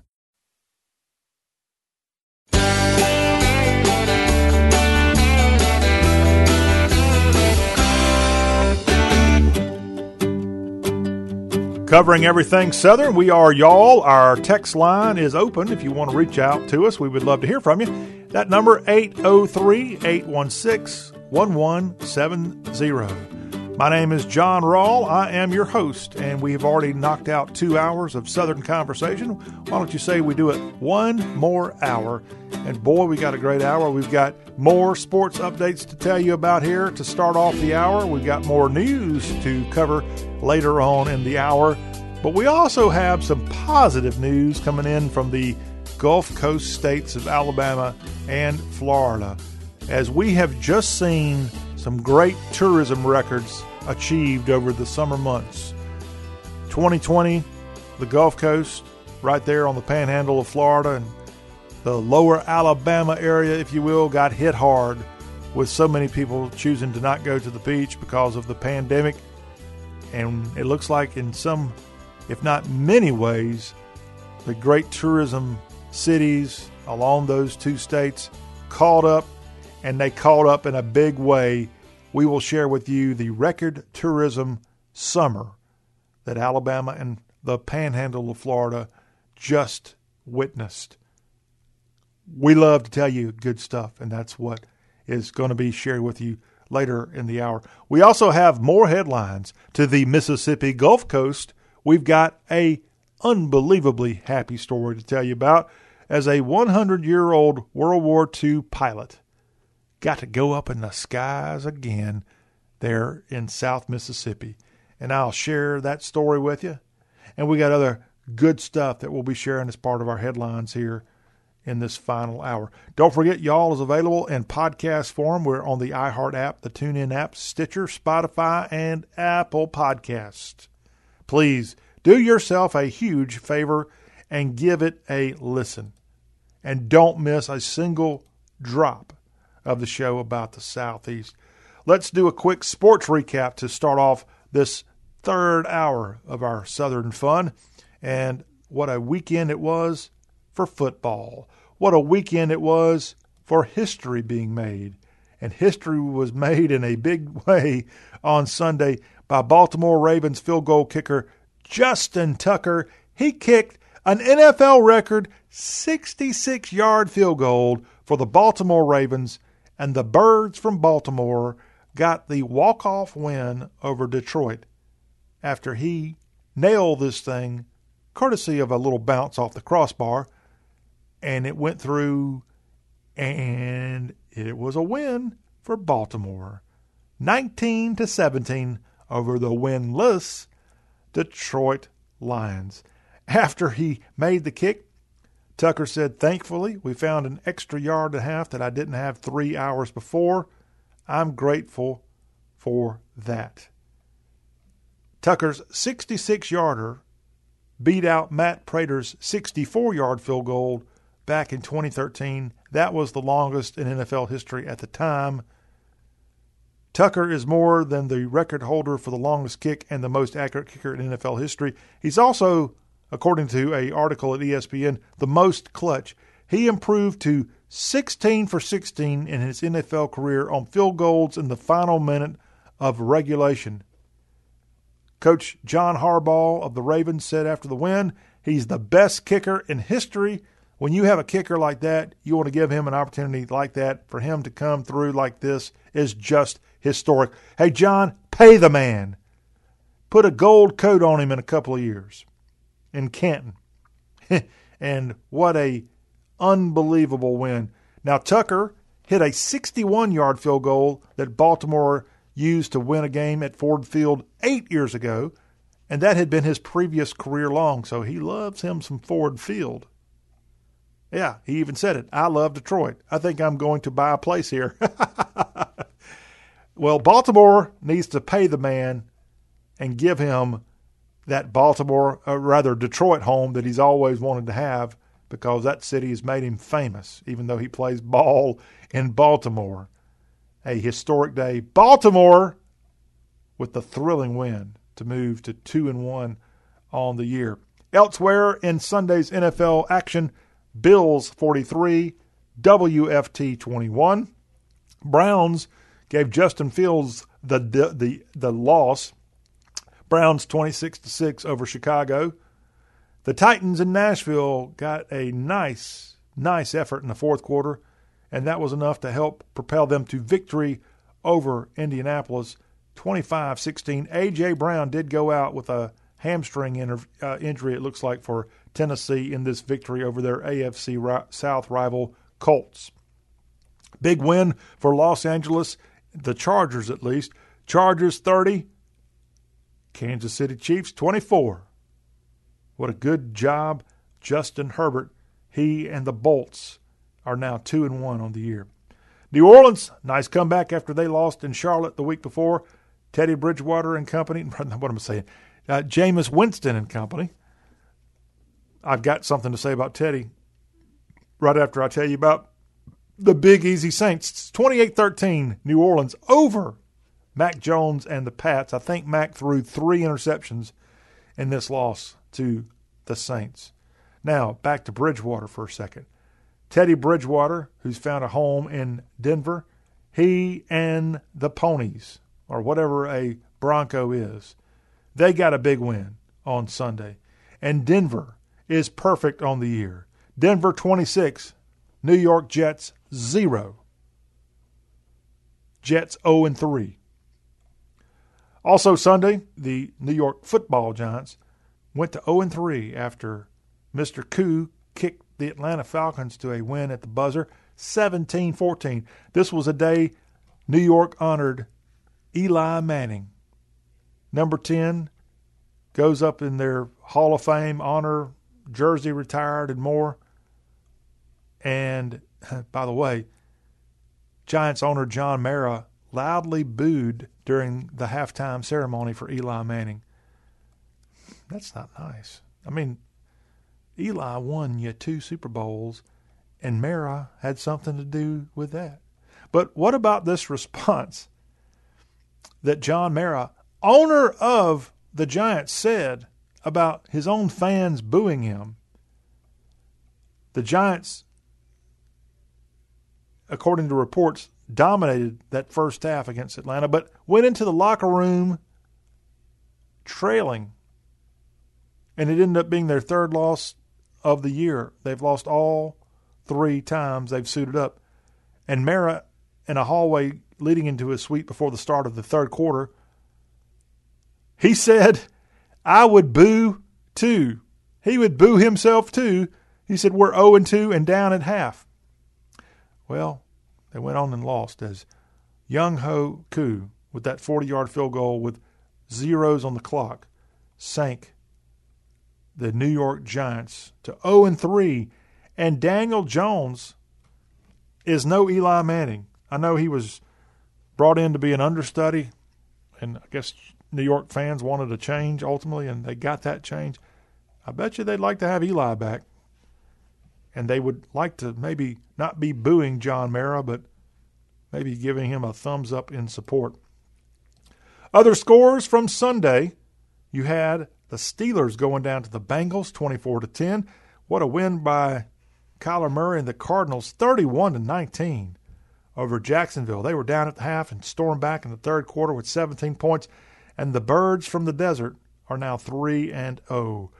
The Vegas Raiders jackpot baby, that's what Brent Musburger, the radio voice of Las Vegas says when they win a game. Jackpot baby, 31-28 in OT. The Las Vegas Raiders defeat the 1 and 2 Miami Dolphins. Daniel Carlson with that game-winning kick in OT. Man, what a great win by former Georgia Bulldog quarterback Matthew Stafford. He had four touchdowns that he was credited for as the Los Angeles Rams there in Inglewood take care of business against the defending Super Bowl champion Buccaneers. LA Rams 34, Tampa Bay and Tom 24. Big, big shocker for some on Sunday late afternoon. Minnesota got its first win of the year, 30 to 17, over the Seattle Seahawks. Monday night action, NFL fun on ESPN, and it comes to you the fun from AT&T Stadium in Arlington. It's the Cowboys hosting the Philadelphia Eagles, and Dallas looks to go to two and one. Both of these teams actually entered this one with a one and one mark. Remember last year that NFC East was the worst division in all of the NFL. And they're going to try to improve that here this year.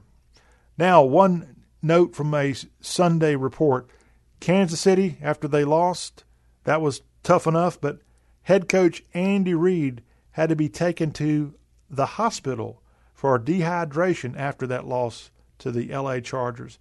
He left Arrowhead in an ambulance treated for dehydration and is expected to be fine. The 63 year old stayed on the sideline until the end of the 30 to 24 loss and returned to the locker room afterward. Reid addressed the team as he normally would after the game, and at least one player said he was unaware that there was anything out of the ordinary. But Andy Reid felt ill and departed for a local hospital for examination. So we wish him well. Tough times there. Kansas City is in the cellar of the AFC West as they have a 1 and 2 mark. And the Chargers and the Broncos and even the Vegas Raiders are perfect. The Broncos are perfect and the Chargers have that 2 and 1 record. But the Chiefs right now currently have to look up to all three of those teams. We told you about the New York Giants booing their owner, Mr. Mara.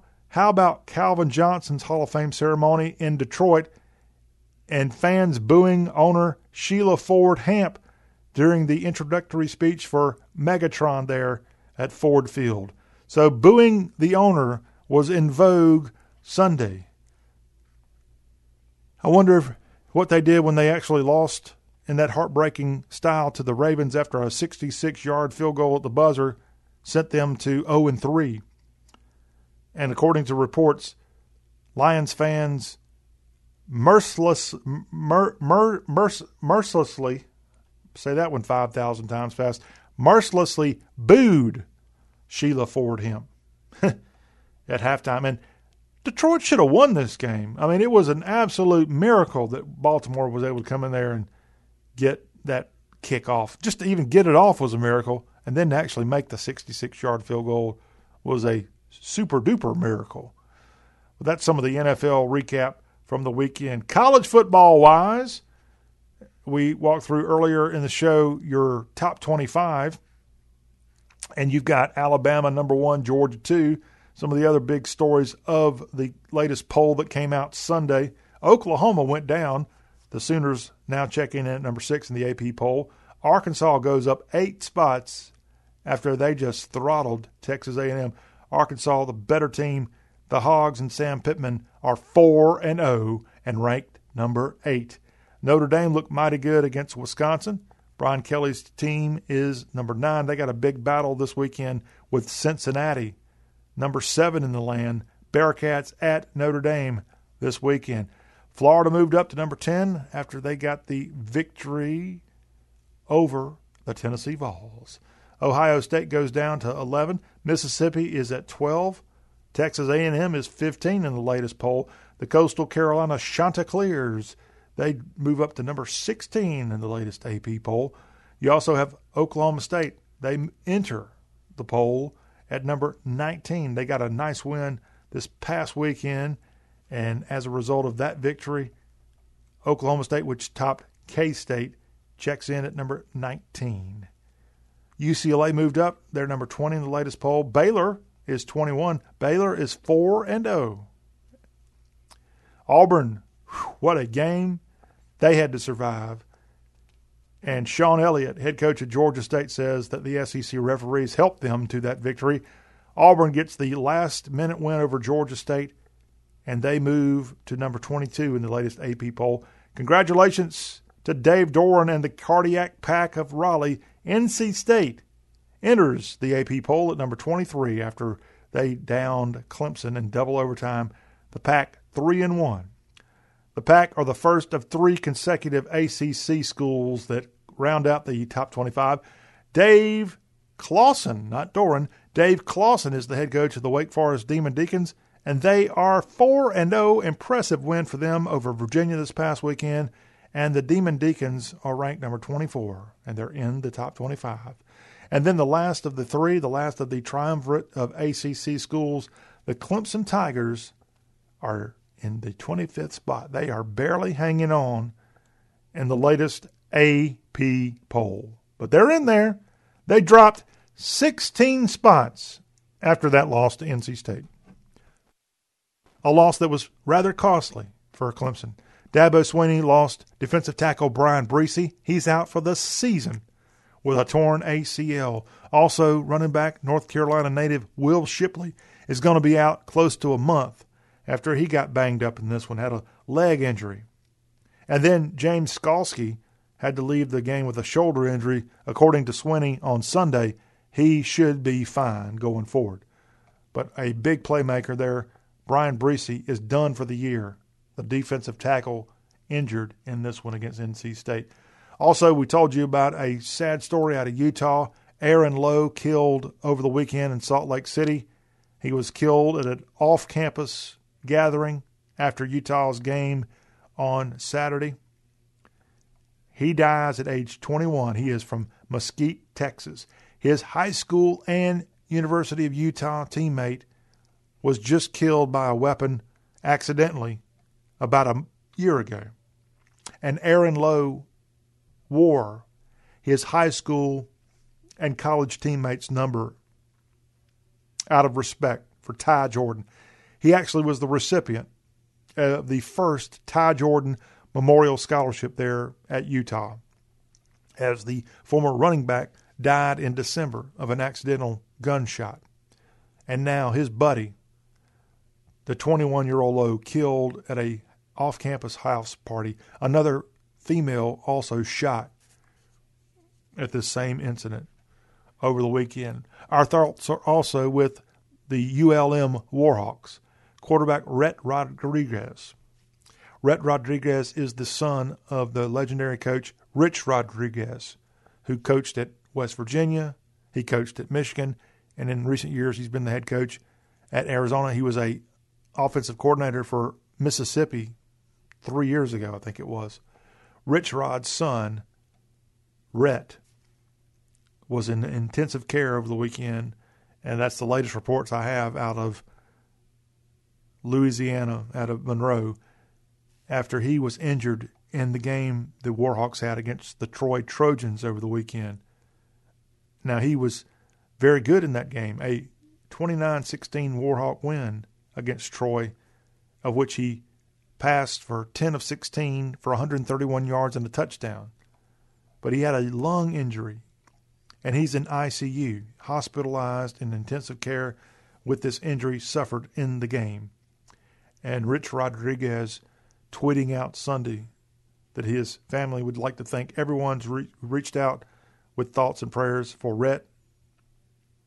Got a long road to go he was on a ventilator in the ICU as of Sunday evening. So, Rhett Rodriguez, Louisiana Monroe quarterback. Our thoughts with that family right now as they go through this very difficult time. We had a firing in college football Sunday. Chad Lunsford fired as head coach of the Georgia Southern Eagles after a one and three start. They don't like losing in Statesboro, and they've been losing. They lost to Florida Atlantic, Arkansas, and the Louisiana Lafayette Raging Cajuns. They did beat the running Bulldogs of Gardner Webb, to their credit.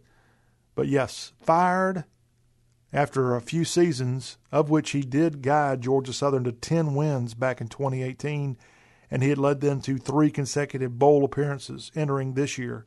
Chad Lunsford out as Georgia Southern's coach. Cornerbacks coach Kevin Whitley is going to serve as GSU's interim head coach. He is a former Georgia Southern All American and a Canadian Football League player that's on his in his third season on the Georgia Southern staff.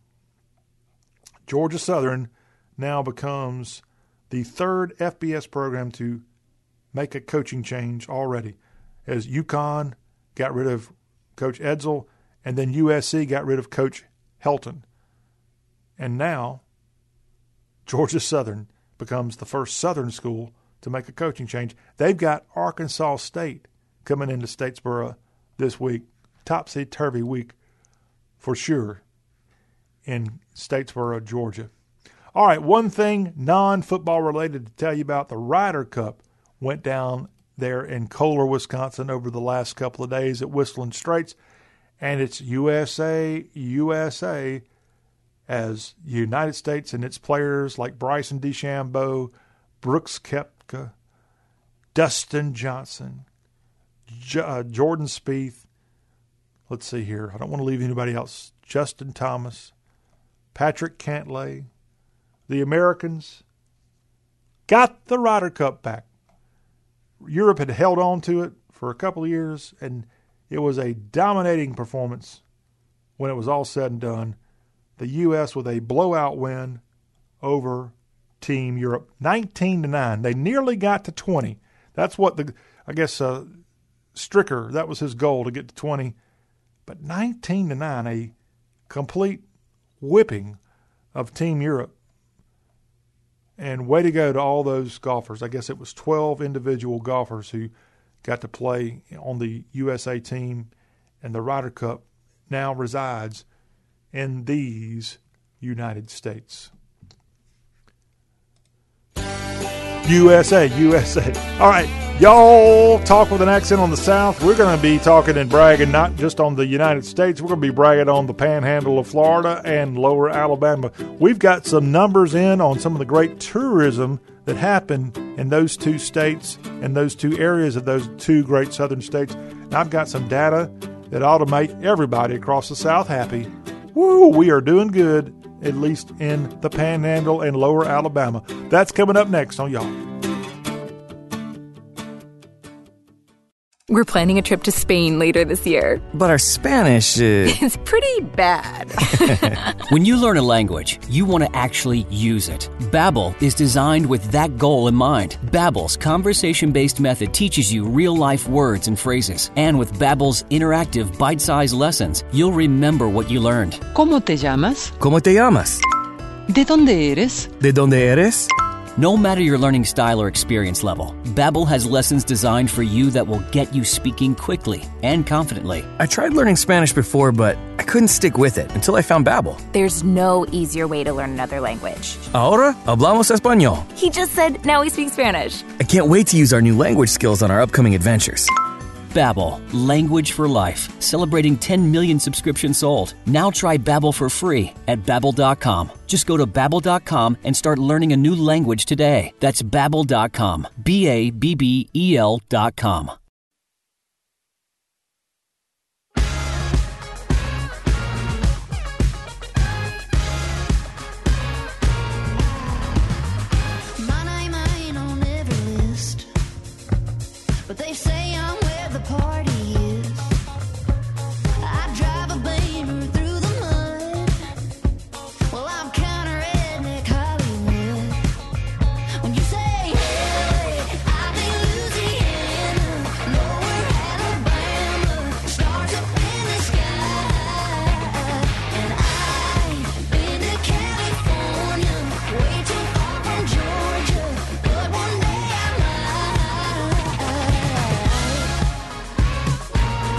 That's an LA girl, Lainey Wilson. However, she's not from lower Alabama. She's actually from that other LA, you know, Louisiana. But that's a great song there off of her debut album. If you give a get a chance, give that thing a listen. We're back here on Talk with an Accent on all things Southern. And we're going to put on our southern bragging hat for a few minutes because we've got some data coming in from the panhandle of Florida and lower Alabama. Laney, you're right. You should be happy there singing about LA because in 2020, those two areas of those two states, plus really the whole world, took it on the chin in terms of tourism dollars and people going out to the places they would normally go in the summertime and whatever time of year that tourism is heavy in these areas. Well, guess what? Tourism records set this past summer in the panhandle of Florida and right there in lower Alabama, too. June numbers are in. Sales leaped 26% above the same time of 2020. July had a 36% bump. That is big news for some of the retailers in these areas. Business activity in Alabama's beach cities continued a trend of annual record setters by surpassing 2019, and that was considered the high watermark for tourism in coastal Alabama since the BP oil disaster of 2010. So, wonderful news there. As far as occupancy figures, over Labor Day weekend, 95% occupancy in Gulf Shores, Orange Beach, and all those great areas of lower Alabama. Almost every available condominium and rental room in those areas was occupied. So you're seeing record numbers. A record summer. Statistics from Gulf Shores and Orange Beach tourism show the tourism boom.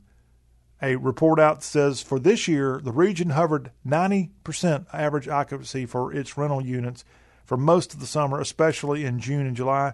The region hit 80% around May 15th and has remained above that level until the first week after the Labor Day holiday, when a natural drop occurs following the summer season. So, great numbers. Herb Malone is president and CEO of the Gulf Shores and Orange Beach Tourism Department. He said, While we certainly weren't sure what to expect this year, Alabama's beaches saw a record summer season. It will be several months before we know if it will be a record year. Well, let's hope so. So things good in Alabama. What about the panhandle of Florida on the Florida Gulf Coast? Business owners in Pensacola Beach said their summer season surpassed pre pandemic sales and rental agencies in Destin and Fort Walton Beach reported summer occupancy rates above 90%. Visit Panama City Beach said their tourist heavy market also set summer records. So, fantastic news. These areas, again, got hit so hard. And you don't want to see that happen anytime, anywhere. But we've seen some places boost up the effort. In fact, kudos to Gulf Shores and Orange Beach Tourism. They launched the Worth the Wait initiative back in May as an effort to provide businesses with a unified message to guests prior to and during their vacation along Gulf Shores and Orange Beach in lower Alabama. Worth the wait with the message We're sorry for the longer than usual wait. We're sorry for the longer than usual wait time, like many businesses across the country. We are short staffed due to a lack of available workforce. We sincerely appreciate your patience and understanding as our staff works to ensure that your Alabama beach vacation is fun, memorable, and safe. Well, we hope all of you who went down to lower Alabama or went down to the panhandle of Florida and enjoyed your many, many days, perhaps in the surf and then in the sand had a great, great vacation. And you know what? The numbers paid off. People are making those two areas at least stand out. And from what I'm gathering from some of the Atlantic beaches, the beaches of Florida, Georgia, the Carolinas, and Virginia Beach, those had really good numbers. I won't call them record numbers at this point, but yes, Southerners and people from throughout the whole world went out and hit the beach because they got tired of being cooped up. Let's just be very frank with you here. And that's a good thing. And it helps helps everybody out when you go out and spend some money. We'll come right back after this break. We've got some more headlines from across the Southeast that we will get to, including how a World War II pilot at age 100 got up in the skies once again. That's ahead as the Y'all Show Monday edition continues on.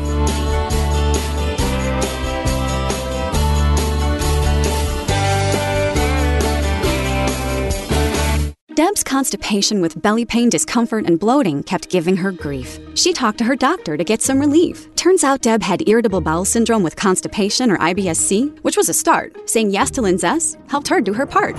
Linzess, or linaclotide, is a prescription medicine that treats IBS-C in adults. Linzess works differently than laxatives. It lets you have more frequent and complete bowel movements and helps relieve overall abdominal symptoms, belly pain, discomfort, and bloating. These symptoms were studied in combination, not individually. Do not give Linzess to children less than 6, and it should not be given to children 6 to less than 18. It may harm them. Do not take Linzess if you have a bowel blockage. Get immediate help if you develop unusual or severe stomach pain, especially with bloody or black stools. The most common side effect is diarrhea, sometimes severe. If it's severe, stop taking Linzess and call your doctor right away. Other side effects include gas, stomach area pain, and swelling. There could be more to your story with IBS-C. Talk to a doctor today. Say yes to Linzess. Learn more at linzess.com or call 1-800-LINZESS. Sponsored by AbbVie and Ironwood Pharmaceuticals.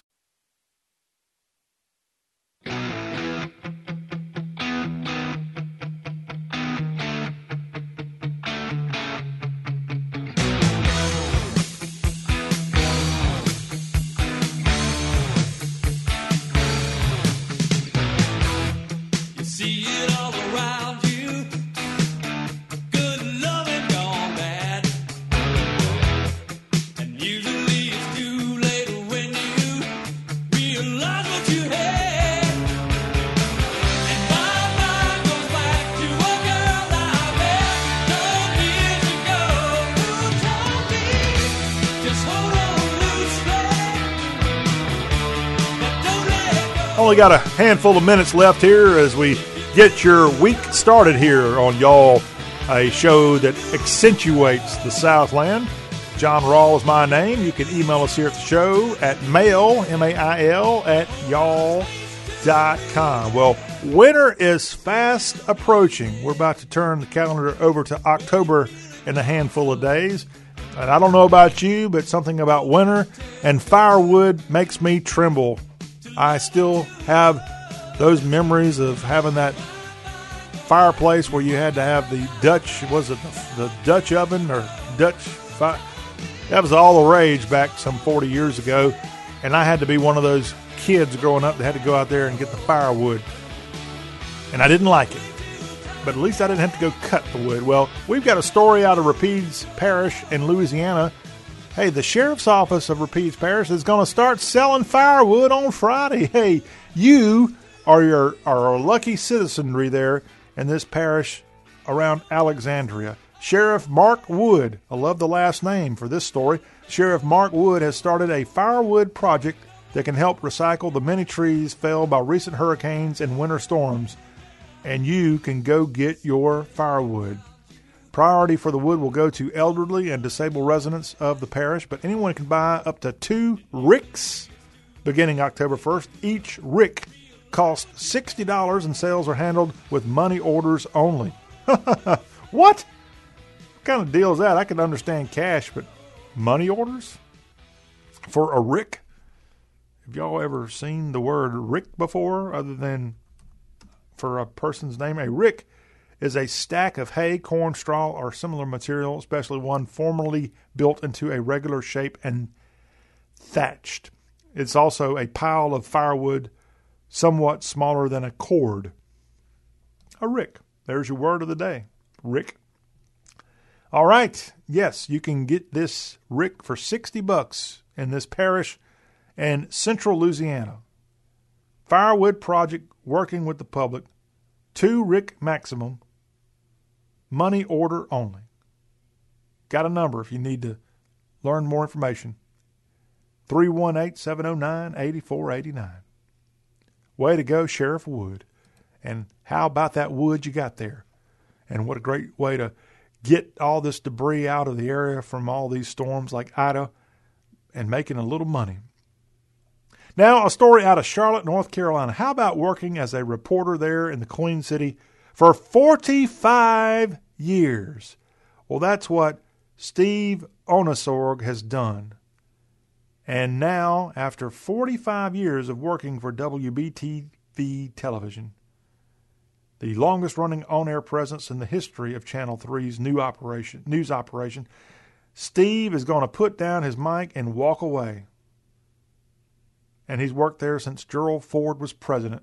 And he's walking away at age 67 in his own way. He says he's going to get around and do things. I can still move around with the equipment. I can still do the job. What I don't want to happen, he says, is to get to a point where I can't do the job and then probably let the situation force me out. So 45 years as a reporter for WBTV television in Charlotte, North Carolina, and he is riding off into the sunset. After starting work there not long after he got out of the nearby Belmont Abbey College in Belmont, North Carolina, and went on to work at this legendary television station in one of the South's largest cities. Way to go to this reporter. I am envious of Steve Ohnesorge. Good luck in your retirement. How about this story from over the weekend? It's an NFL related story, but I thought it was just the coolest thing. We know that Jim Irsay, owner of the Indianapolis Colts, is kind of a cool guy. I mean, he is. Well, one of the reasons he's a cool guy, he's got one heck of a music collection. And so, as the Indianapolis Colts got ready to take on their rivals from the AFC South this past weekend, they went down to Nashville from the Circle City to take on the Tennessee Titans. Jim Irsay, over the weekend, hosted an event right on West End near the Vanderbilt campus he hosted an event at Loews Vanderbilt Hotel where he showed off his vast collection of music memorabilia. And that memorabilia includes instruments and items from Bob Dylan, Elton John, the Beatles, Prince, and others. He said since his football team was going to be in the Music City, it only made sense to display instruments from some of the great musicians in history. And he brought it all down to Loews Vanderbilt. I don't know if this was done to be a benefit. Maybe he wants Nashvillians to pay him a lot of money so that he can use that money to buy better players so that they can then defeat the Tennessee Titans. By the way, the Colts lost to the Titans. The Colts are 0 3 in the NFL right now. But a pretty cool deal. Jim Irsay, Indianapolis Colts owner, taking his show on the road and bringing his guitars and other cool stuff to Nashville over the weekend. And we wrap up our stories from across the Southland today in South Mississippi. And there around Bay St. Louis in Hancock County, Thomas Adams Jr. lives in that area. He is a retired pilot. He was a World War II aviator. And he's now 100 years old. And at the end of last week, he went up in the air again as part of something called Dream Flights. That is a nonprofit made up of volunteer pilots that take veteran pilots back into the clouds. And Thomas Adams Jr., at age 100, who was a flight engineer back in World War II, he also served in Korea and Vietnam, went up one more time. Maybe, maybe he's going to go up again, but he definitely went up thanks to Dream Flights. And what a cool, cool story coming to us from South Mississippi. In his military career, Thomas Adams Jr. recorded 27 flights and earned two Distinguished Flying Crosses. He had nothing but good things to say about his experience Thursday when he went on this flight. He says, Life is good, the flight was wonderful, and the crew chief is a special, and the pilot is exceptional. He said he only had one problem. They took the stick out, so I didn't get a chance to fly it. He said, laughing. This flight went out of Stennis International Airport in Hancock County, Mississippi. Dream Flights is a nonprofit organization established and dedicated to honoring seniors and military veterans. Through donors, community support, and volunteers, the foundation provides Dream Flights and a Boeing Stearman biplane, the same aircraft used to train military aviators in the late 1930s and early 1940s. Their mission was sponsored by Sports Clips Haircuts but the nonprofit also uses donations, grants, and the support of their volunteers. So pretty cool that they're out there they're doing this. And how about these guys going up in the friendly skies of South Mississippi and this vintage aircraft and this biplane. Good Lord. That's one way to get attention. And that's what they did. And again, thank you to this former World War II pilot, former Korea and Vietnam era pilot, Thomas Adams Jr. Thank you for your service to the country, and thank you for 100 years that the good Lord's blessed us and blessed you with and blessed us by having heroes like you be a part of it. And we hope you sure enjoyed your flight. And maybe one of these days you're going to find one of those old biplanes with a stick in it, and you can indeed pilot that sucker around and maybe practice like you were one of those early flyboys of the World War II era. What a great story to wrap up our headlines from across the Southeast. We will wrap up this Y'all Show after this brief time out. We will share with you what's ahead this week on the Y'all Show. We've got some great, great stuff coming your way. And when we come back, I'll give you that preview of Y'all, the show that's all about the South.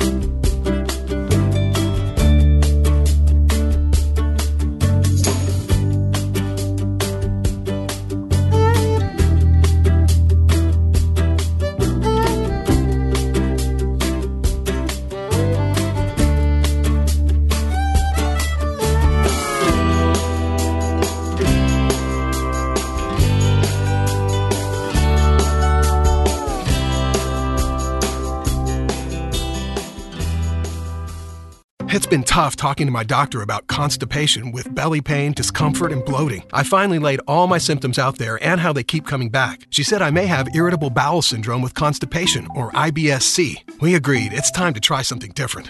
Linzess, or linaclotide, is a prescription medicine that treats IBS-C in adults. Linzess works differently than laxatives. It lets you have more frequent and complete bowel movements and helps relieve overall abdominal symptoms, belly pain, discomfort, and bloating. These symptoms were studied in combination, not individually. Do not give Linzess to children less than 6, and it should not be given to children 6 to less than 18. It may harm them. Do not take Linzess if you have a bowel blockage. Get immediate help if you develop unusual or severe stomach pain, especially with bloody or black stools. The most common side effect is diarrhea, sometimes severe. If it's severe, stop taking Linzess and call your doctor right away. Other side effects include gas, stomach area pain, and swelling. There could be more to your story with IBS-C. Visit a doctor in person or online. Say yes to Linzess. Learn more at linzess.com or call 1-800-LINZESS. Sponsored by AbbVie and Ironwood Pharmaceuticals.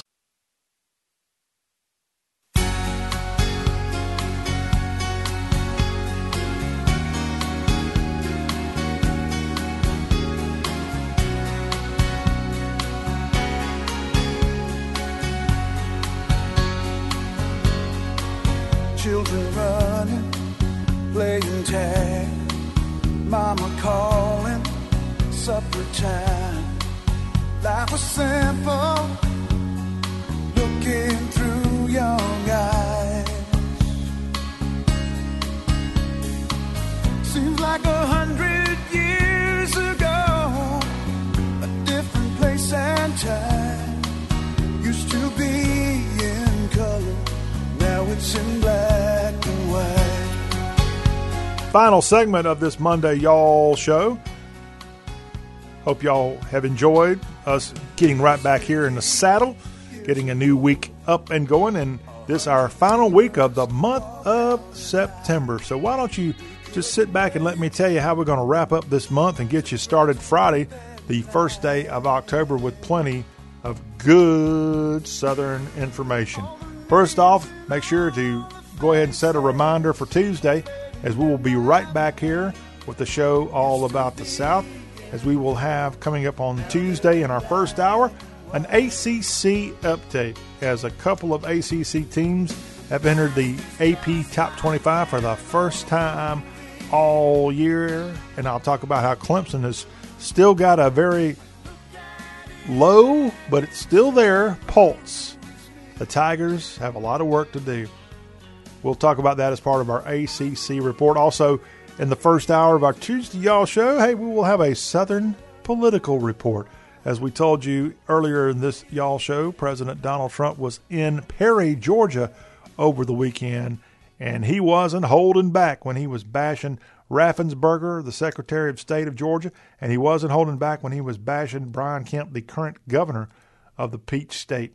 We'll talk about the fallout from that speech in Perry from over the weekend. We'll bring you up to speed on other political happenings across the Southeast.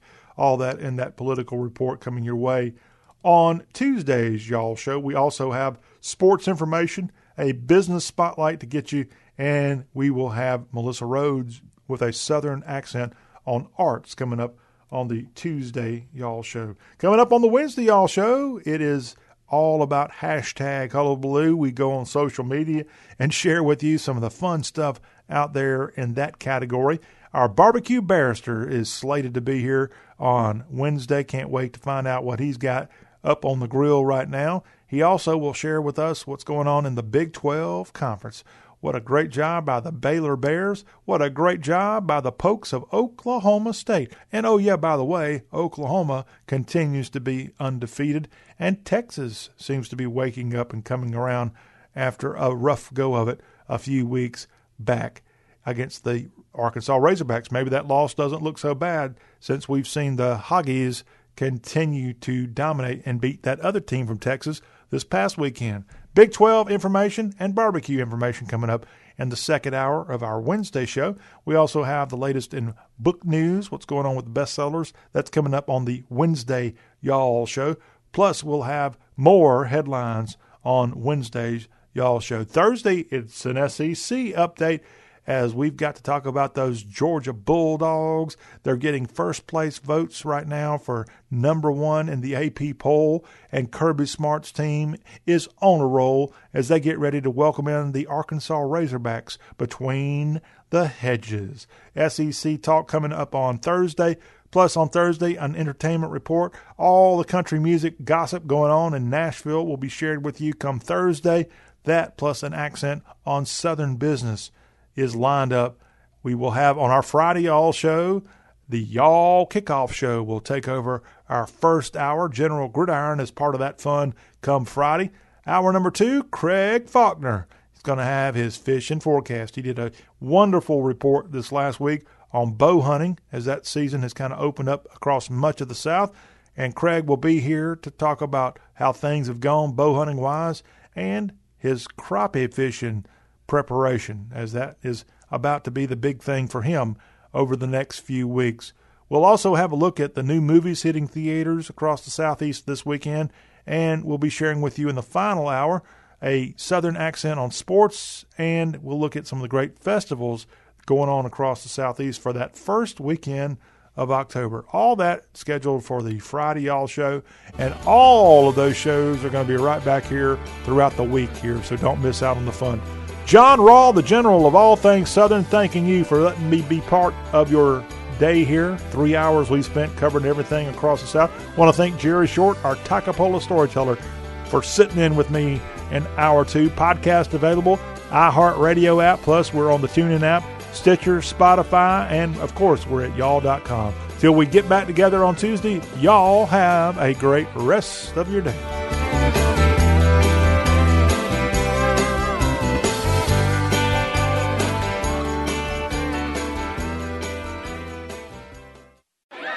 Jumping in with my clothes on. Most party fouls are pretty dumb, but if you decide to drink and drive underage, you could lose your license and your freedom. Learn more at ultimatepartyfoul.org, brought to you by the National Highway Traffic Safety Administration and the Ad Council.